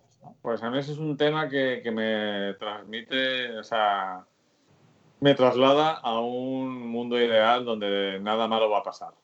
¿No te, ¿No te traslada al principio de Gris? También, también, también tiene mucho que ver. También tiene mucho que ver. Aunque Bueno. aquello era Love is a Many Splendor Thing, ¿no? Creo que estaba pillado en la película aquella de. ¿Cómo se llamaba? Eh, el amor es algo maravilloso, pero en español era La colina del adiós o algo La así. colina del adiós. La colina del adiós con Jennifer Jones y William Holden. Bueno, vamos a escuchar Vamos a esta escuchar este tema que, como digo, me traslada a un mundo donde nada malo puede pasar. Evidentemente.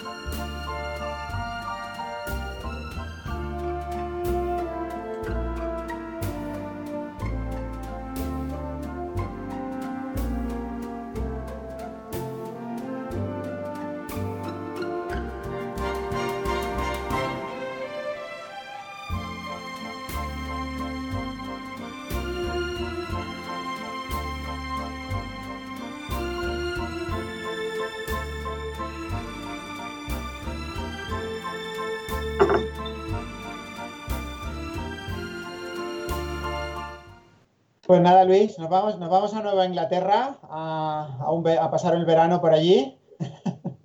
Es lo que íbamos a hacer, lo que Flavia y yo, hasta que saltó la pandemia. Por cierto, como noticia de última hora que se nos gusta sacar en la actualidad, acaba de salir que el gobierno decreta el estado de alarma en Madrid.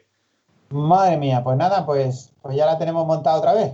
¿eh? Vamos a ver qué pasa. Están intentando, lo han hecho también para que la gente no salga, ¿eh? De- Sí, sí, está claro, para que no se vengan aquí.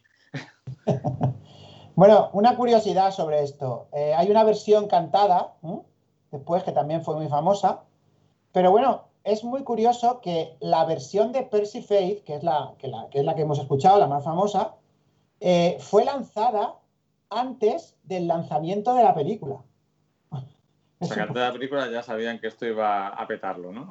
Sí, fue lanzada en septiembre del 59 cuando la película se estrenó en noviembre del 59. Claro, la película no tenía esta versión, la película tenía la versión de, de, de, Steiner. de Max Steiner, ¿no? Eh, bueno, no era Max Steiner, porque Max Steiner la compuso, pero luego había, había un montón de productores que hicieron versiones y tal. Pero creo que en estrenos posteriores de la película se incluyó esta versión.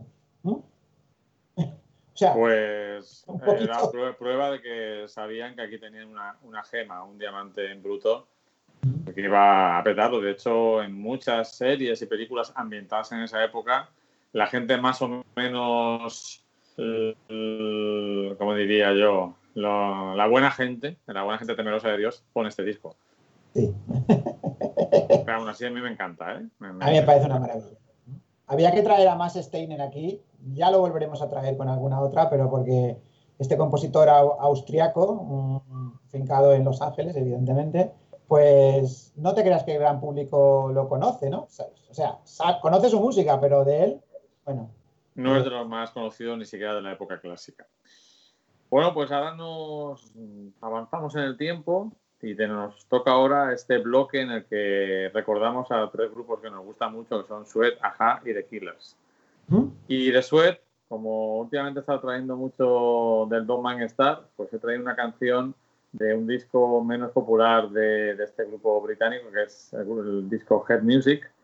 Y he traído la canción He's Gone, que Ah, en el programa anterior la comentaste. Me encanta esta canción. Y digo, pues vamos a traerla así. La, la vida disfruta un ratillo y el público la, la descubre porque no es de las más conocidas del grupo encabezado Hay de otra- Brett Anderson. Hay otra en ese disco, Luis, que supongo que no sé si la recuerdas, que se llama Indian Strings. ¿Te suena? Indian Stream es una de las canciones favoritas de Brett Anderson. Vale, pues, pues esa la tienes que traer algún día porque también es, es rara, ¿eh? Pero, pero me gusta. también. Pues de hecho la apunto ya para el próximo programa. Y así ya, ya tenemos adjudicada la canción de Sweat. Pues va- vamos. A disco. se fue. Se ha ido.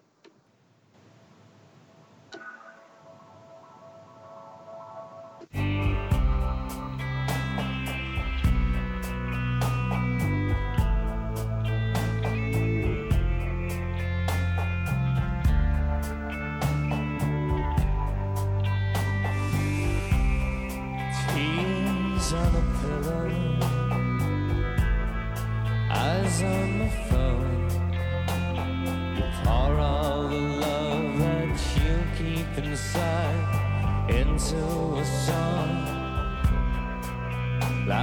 like. These are the thoughts that you keep inside. You smile from your window, You stand all alone, and pour all the love that you keep inside into the phone, into the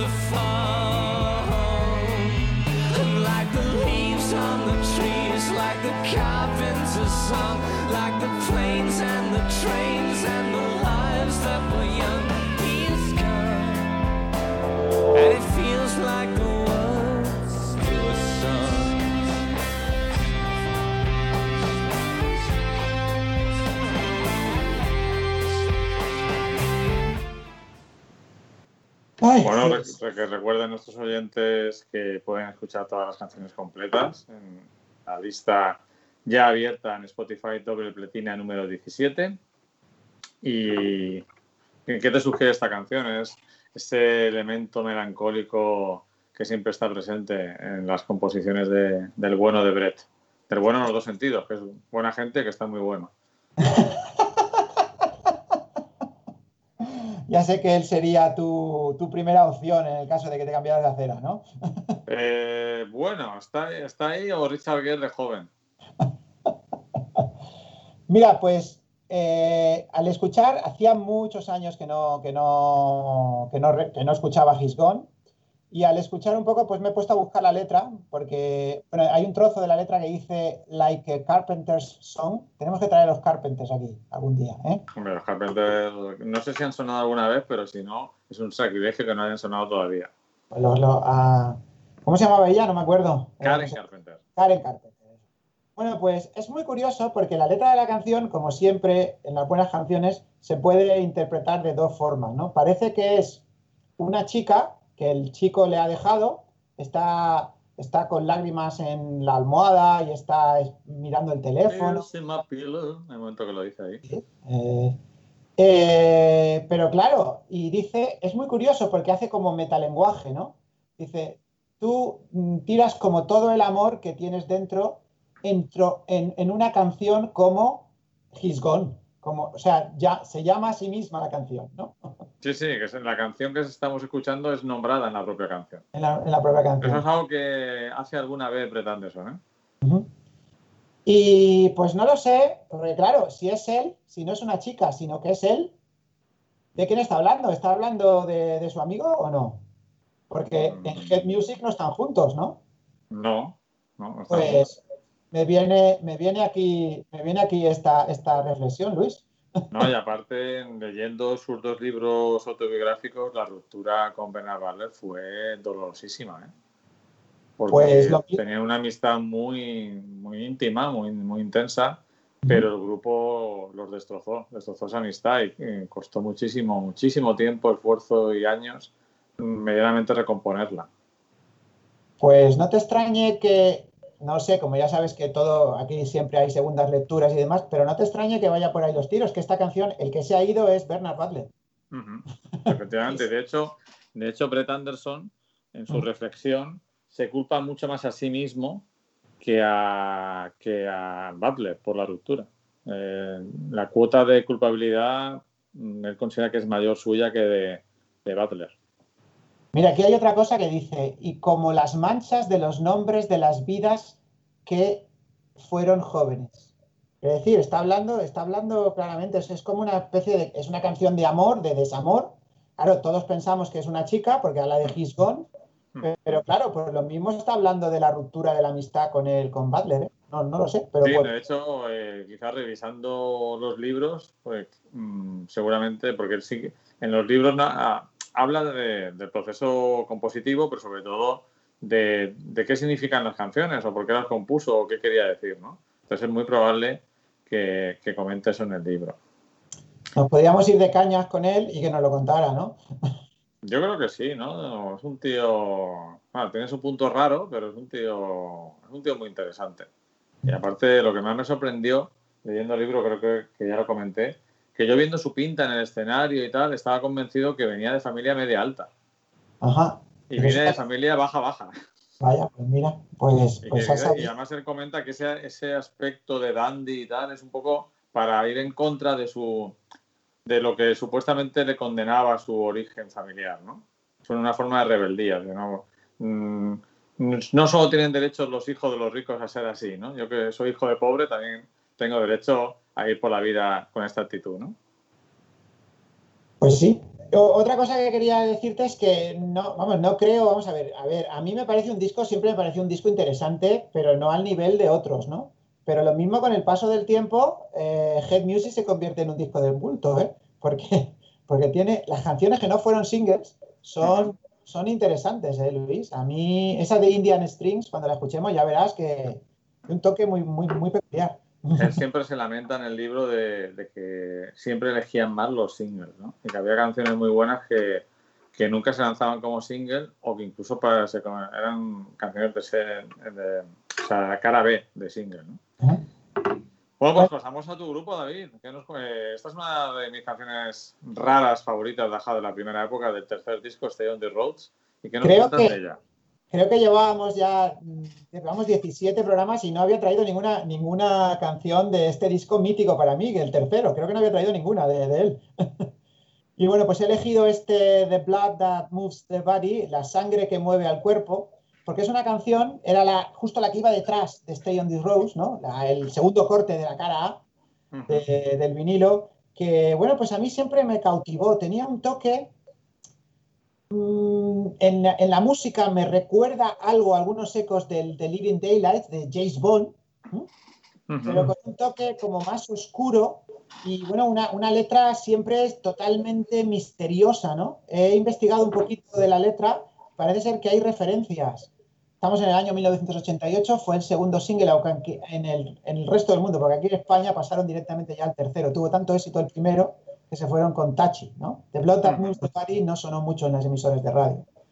Eh, bueno, pues tiene referencias a los suicidios de adolescentes en Japón, en la letra, y luego hay un trozo en la letra que dice algo así como Eyes of a Blue Dog, los ojos de un perro azul, que me he enterado, Luis, que es el título de un libro, eh, eh, una colección, una, una ontología de, poe- de- de- de relatos de Gabriel García Márquez. Vale. Las Pues- referencias de Aja son siempre imprevisibles.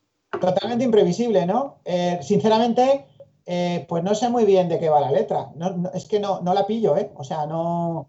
Pues puede hablar de, de- de una juventud eh, adolescente así muy, como muy desengañada. Y es como una especie de, yo qué sé, yo diría que es que tiene. es surrealista, sinceramente. Pero la, la música me cautiva por todos lados en, en esta, en, esta, en esta canción. Mira, Aja es un ejemplo claro de, de que te cautiva la música por encima de la letra. Muchas veces he intentado ver las traducciones y es complicado entender de qué van, pero te da igual porque la, la música te engancha. Vamos con el tema. tendríamos, tendríamos que irnos con Pal unas cuantas veces de fiesta y que nos dijera qué es lo que quería transmitir con esto, ¿eh? porque tela marinera. Igual, aunque nos fuéramos cuatro o cinco veces, seguiríamos sin saber de qué, de qué habla, porque pal, tela. tela, tela. Vamos allá con el tema. Vamos con ella.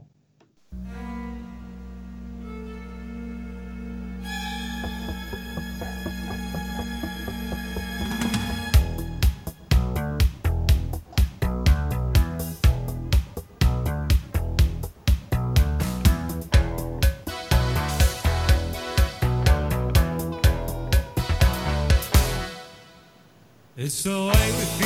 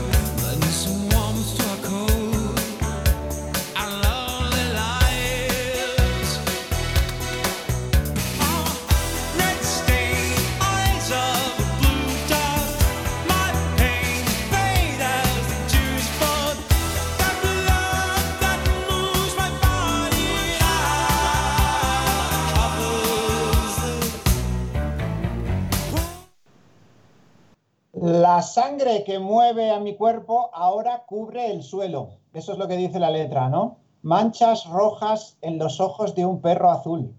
No sé. no sé. Un vacío existencial. No tengo ni idea, ¿eh? Te lo digo así de verdad, pero me flipa la música. Eso es lo importante al final y yo creo que, que las letras de Aja también tienen mucho que ver con el estado de ánimo con el que las puedas leer en cada momento. Yo recuerdo, Ah, Dime, dime, David. pues nada, que este disco, no, claro, no lo he traído tal, pero este disco fue el que me mar- el que marcó mi, mi- mi delirio por Ajá, el principio de mi delirio por Ajá, ¿no? Yo escuchaba en aquel verano del, bueno, uy, no, bueno, en un verano pasado. En un verano, en un verano. durante todos los días del verano, durante esos 90 largos días del verano, ¿no? 90 y tantos, todos los días escuché el disco entero, desde el principio hasta el final. Y ahí ya que quedaste cogido para siempre. He cogido, Como, como el principal fan de Aja en España.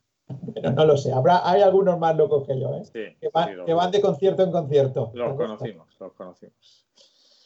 Estamos terminando ya el programa, estamos acercando al final. Nos quedan dos temas y, la, y ya lo que es la, el cierre. Has quitado algo, ¿no, Luis? He quitado, y sí he quitado porque si no se nos Porque me enrollo como, como una persiana.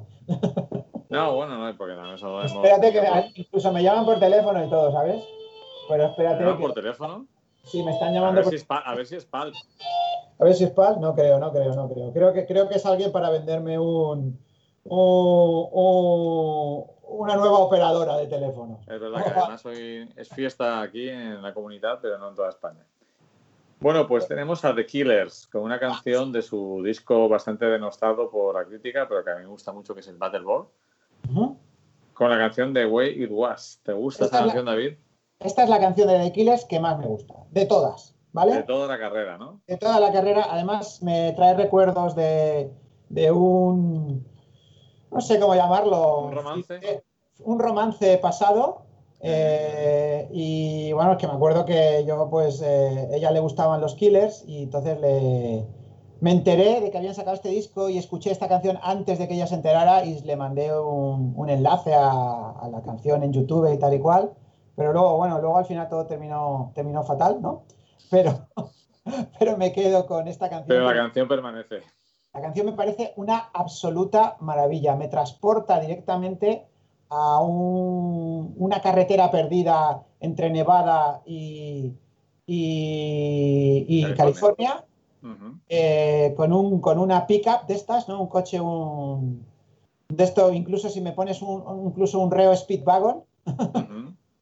y escuchando a, a Brandon Flowers y compañía, me, me parece una maravilla, Luis. Me encanta esta canción. Vamos. Pues vamos allá con The Way It Was de The Killers.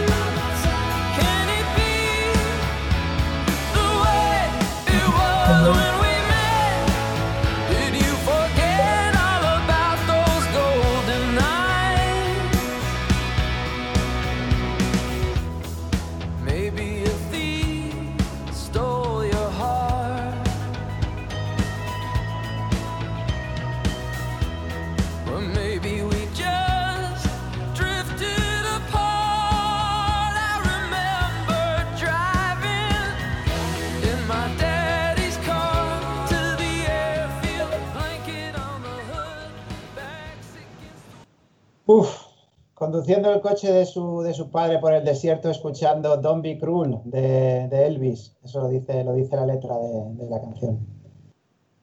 Me flipa, ¿ves? un poco al estilo del último disco, Sí, sí, sí.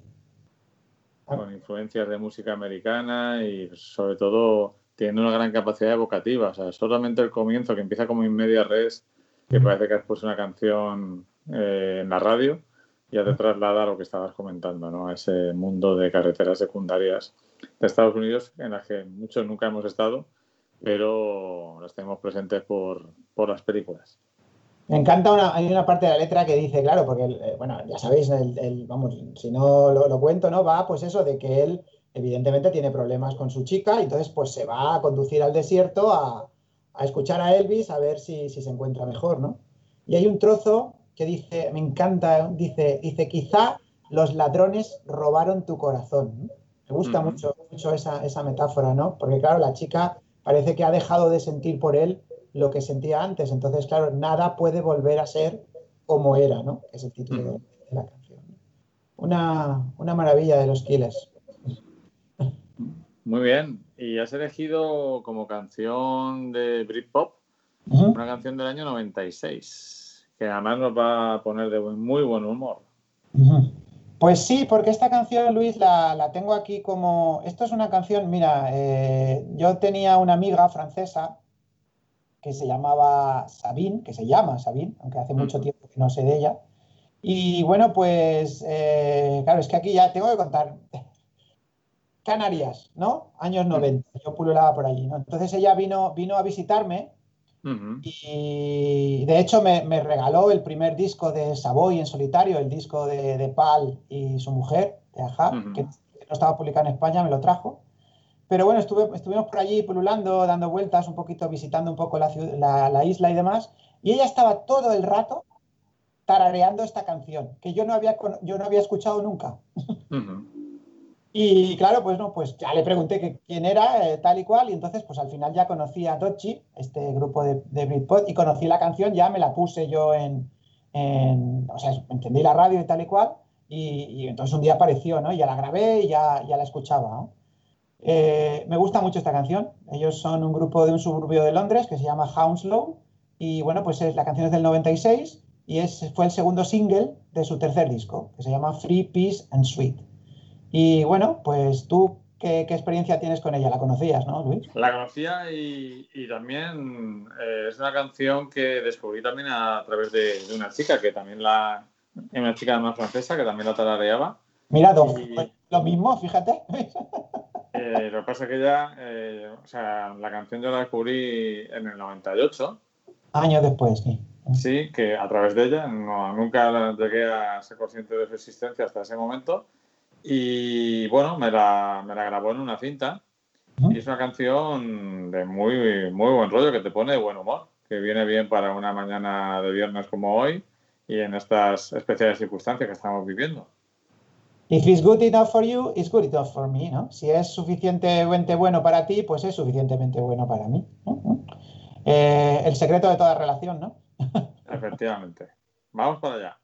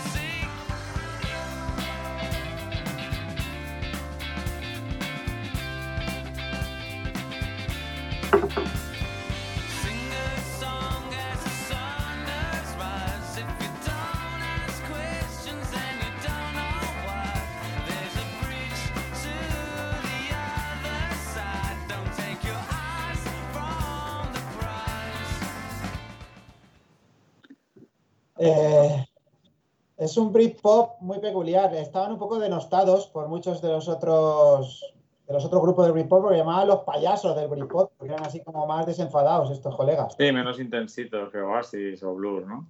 Sí. Y bueno, a mí me, me- me recuerda a Sabine siempre que, que la escucho, ¿no? Me, me recuerda a ella. Porque estaba todo el rato, me acuerdo de ir con el coche eh, poniendo música ahí en el tal y ella tarareando este Good Enough. O sea, pasaba de la música de la, de la radio y se ponía a tararear este Good Enough de Dodgy. ¿Mm? Bueno, David, ¿ha sido suficientemente bueno para ti a pesar de que hemos tardado mucho en empezar por problemas técnicos este, esta grabación del número 17 de doble pletina? Yo creo que ha sido una maravilla. Es que, vamos a ver, aquí he puesto, he puesto yo mucho, me, me han, ro- me han robado el corazón, ¿no? Con, con, con la canción de Aja, con la canción de, de Sued, con la canción de los Killers, con los gabinetes. Bueno, vamos, ha sido una maravilla para mí. ¿eh, No te quejarás, David, no te quejarás. Para nada, no me quejo para nada. ¿Y tú qué tal? ¿Bien? Muy bien, eh, ha sido muy divertido y gratificante escuchar estas canciones y, y comentarlas contigo. Recordar a nuestros oyentes que tienen las canciones completas en doble pletina número 17 en Spotify y que pueden encontrar todos los programas también en la página de luislovelda.com y si quieren escribirnos a imajovenadicante.gmail.com, cualquier cosa, pues estaremos encantados de recoger vuestras sugerencias, comentarios, críticas y peticiones. Bueno, y tenemos, y tenemos dos guantes que me has echado. El primero es que nos vamos a vestir con plataformas y trajes de, de luces a lo ABBA, ¿no? Efectivamente, que hay que recordar, por cierto, a los fans de ABBA que en breve se estrena un documental en Movistar sobre su carrera, Ajá, pues hay que se llama ABBA Forever. hay que verlo, hay que verlo. Y, y luego la otra es que vamos a hacer un, un especial de los pecos, ¿no? Un especial de los pecos, efectivamente, que es lo que todo el mundo está esperando. Todo el mundo está esperando. Y también pedimos a nuestros oyentes que nos digan cuál versión, qué versión de Thor les ha gustado más de las tres que hemos puesto. ¿Mm? Y nada, ¿cómo se presenta el fin de semana, David? Pues no sé si medio lluvioso. Yo la idea es que quería salir a patear al monte después de mis piernas, después de haber estado en Cazorla eh, la semana pasada, pues quiero patear al monte por aquí, pero no sé todavía, no lo tengo muy claro cuándo va a ser, porque está medio lluvioso en este puente. Bueno, ahora hace sol, pero Mm. luego lo mismo no llueve nada, ya sabes. hace un sol de justicia, ¿verdad? Pero nunca se sabe. Y, y la verdad es que, bueno, por descansar un poco. Tengo últimamente Ya te digo, como estuve fuera y tal, con Cazorla y tal, esto, me siento un poquito cansado, tengo bastante trabajo. Pero Mm. bueno, bien, bien, estoy, estoy contento. Dentro de lo que es este confinamiento, que es medio confinamiento que tenemos, pues ahora mismo estoy en etapa de subida para arriba. Vamos a ver hasta cuándo, cuándo caemos. Perfecto, muy bien. Me imagino que sigues viendo Colombo y demás, todas estas series. Sí, estoy con Colombo, estoy... Ah, bueno, no te he contado, estoy, claro, estoy, estoy muy setentero últimamente porque he rescatado una sitcom de los 70 que, ¿Me fastidias, sí? que sí, que me lo estoy pasando genial, inglesa, que se llama Un hombre en casa. ¿Te suena? ¿Te acuerdas? Sí, claro que me suena. De hecho, tengo algunos episodios por ahí disponibles. De ahí es donde surgen los Roper, ¿no? Realmente, aunque no salen en los títulos de crédito iniciales, son muy protagonistas. Son los vecinos, ¿no? Son los- Son, los dueños de la casa, los caseros. Y bueno, pues mi idea es, ya estoy ya en la tercera temporada, no, son seis o siete capítulos por temporada, pero vamos, que... Pues guárdala que me la tienes que pasar. Ok, y luego iré a los Roper también, ¿eh? También me los pienso ver. Te la pasaré, te la pasaré, Luis. Perfecto. Tú siempre con la actualidad televisiva. Totalmente, estoy con la actualidad televisiva. Bueno, pues lo dejamos ahí y vamos a despedirnos como siempre con los amigos eh, Mercury y Bowie y siempre Under Pressure. Hasta siempre, David. Un abrazo. Hasta la próxima. Hasta la próxima, Luis, hasta luego, chao.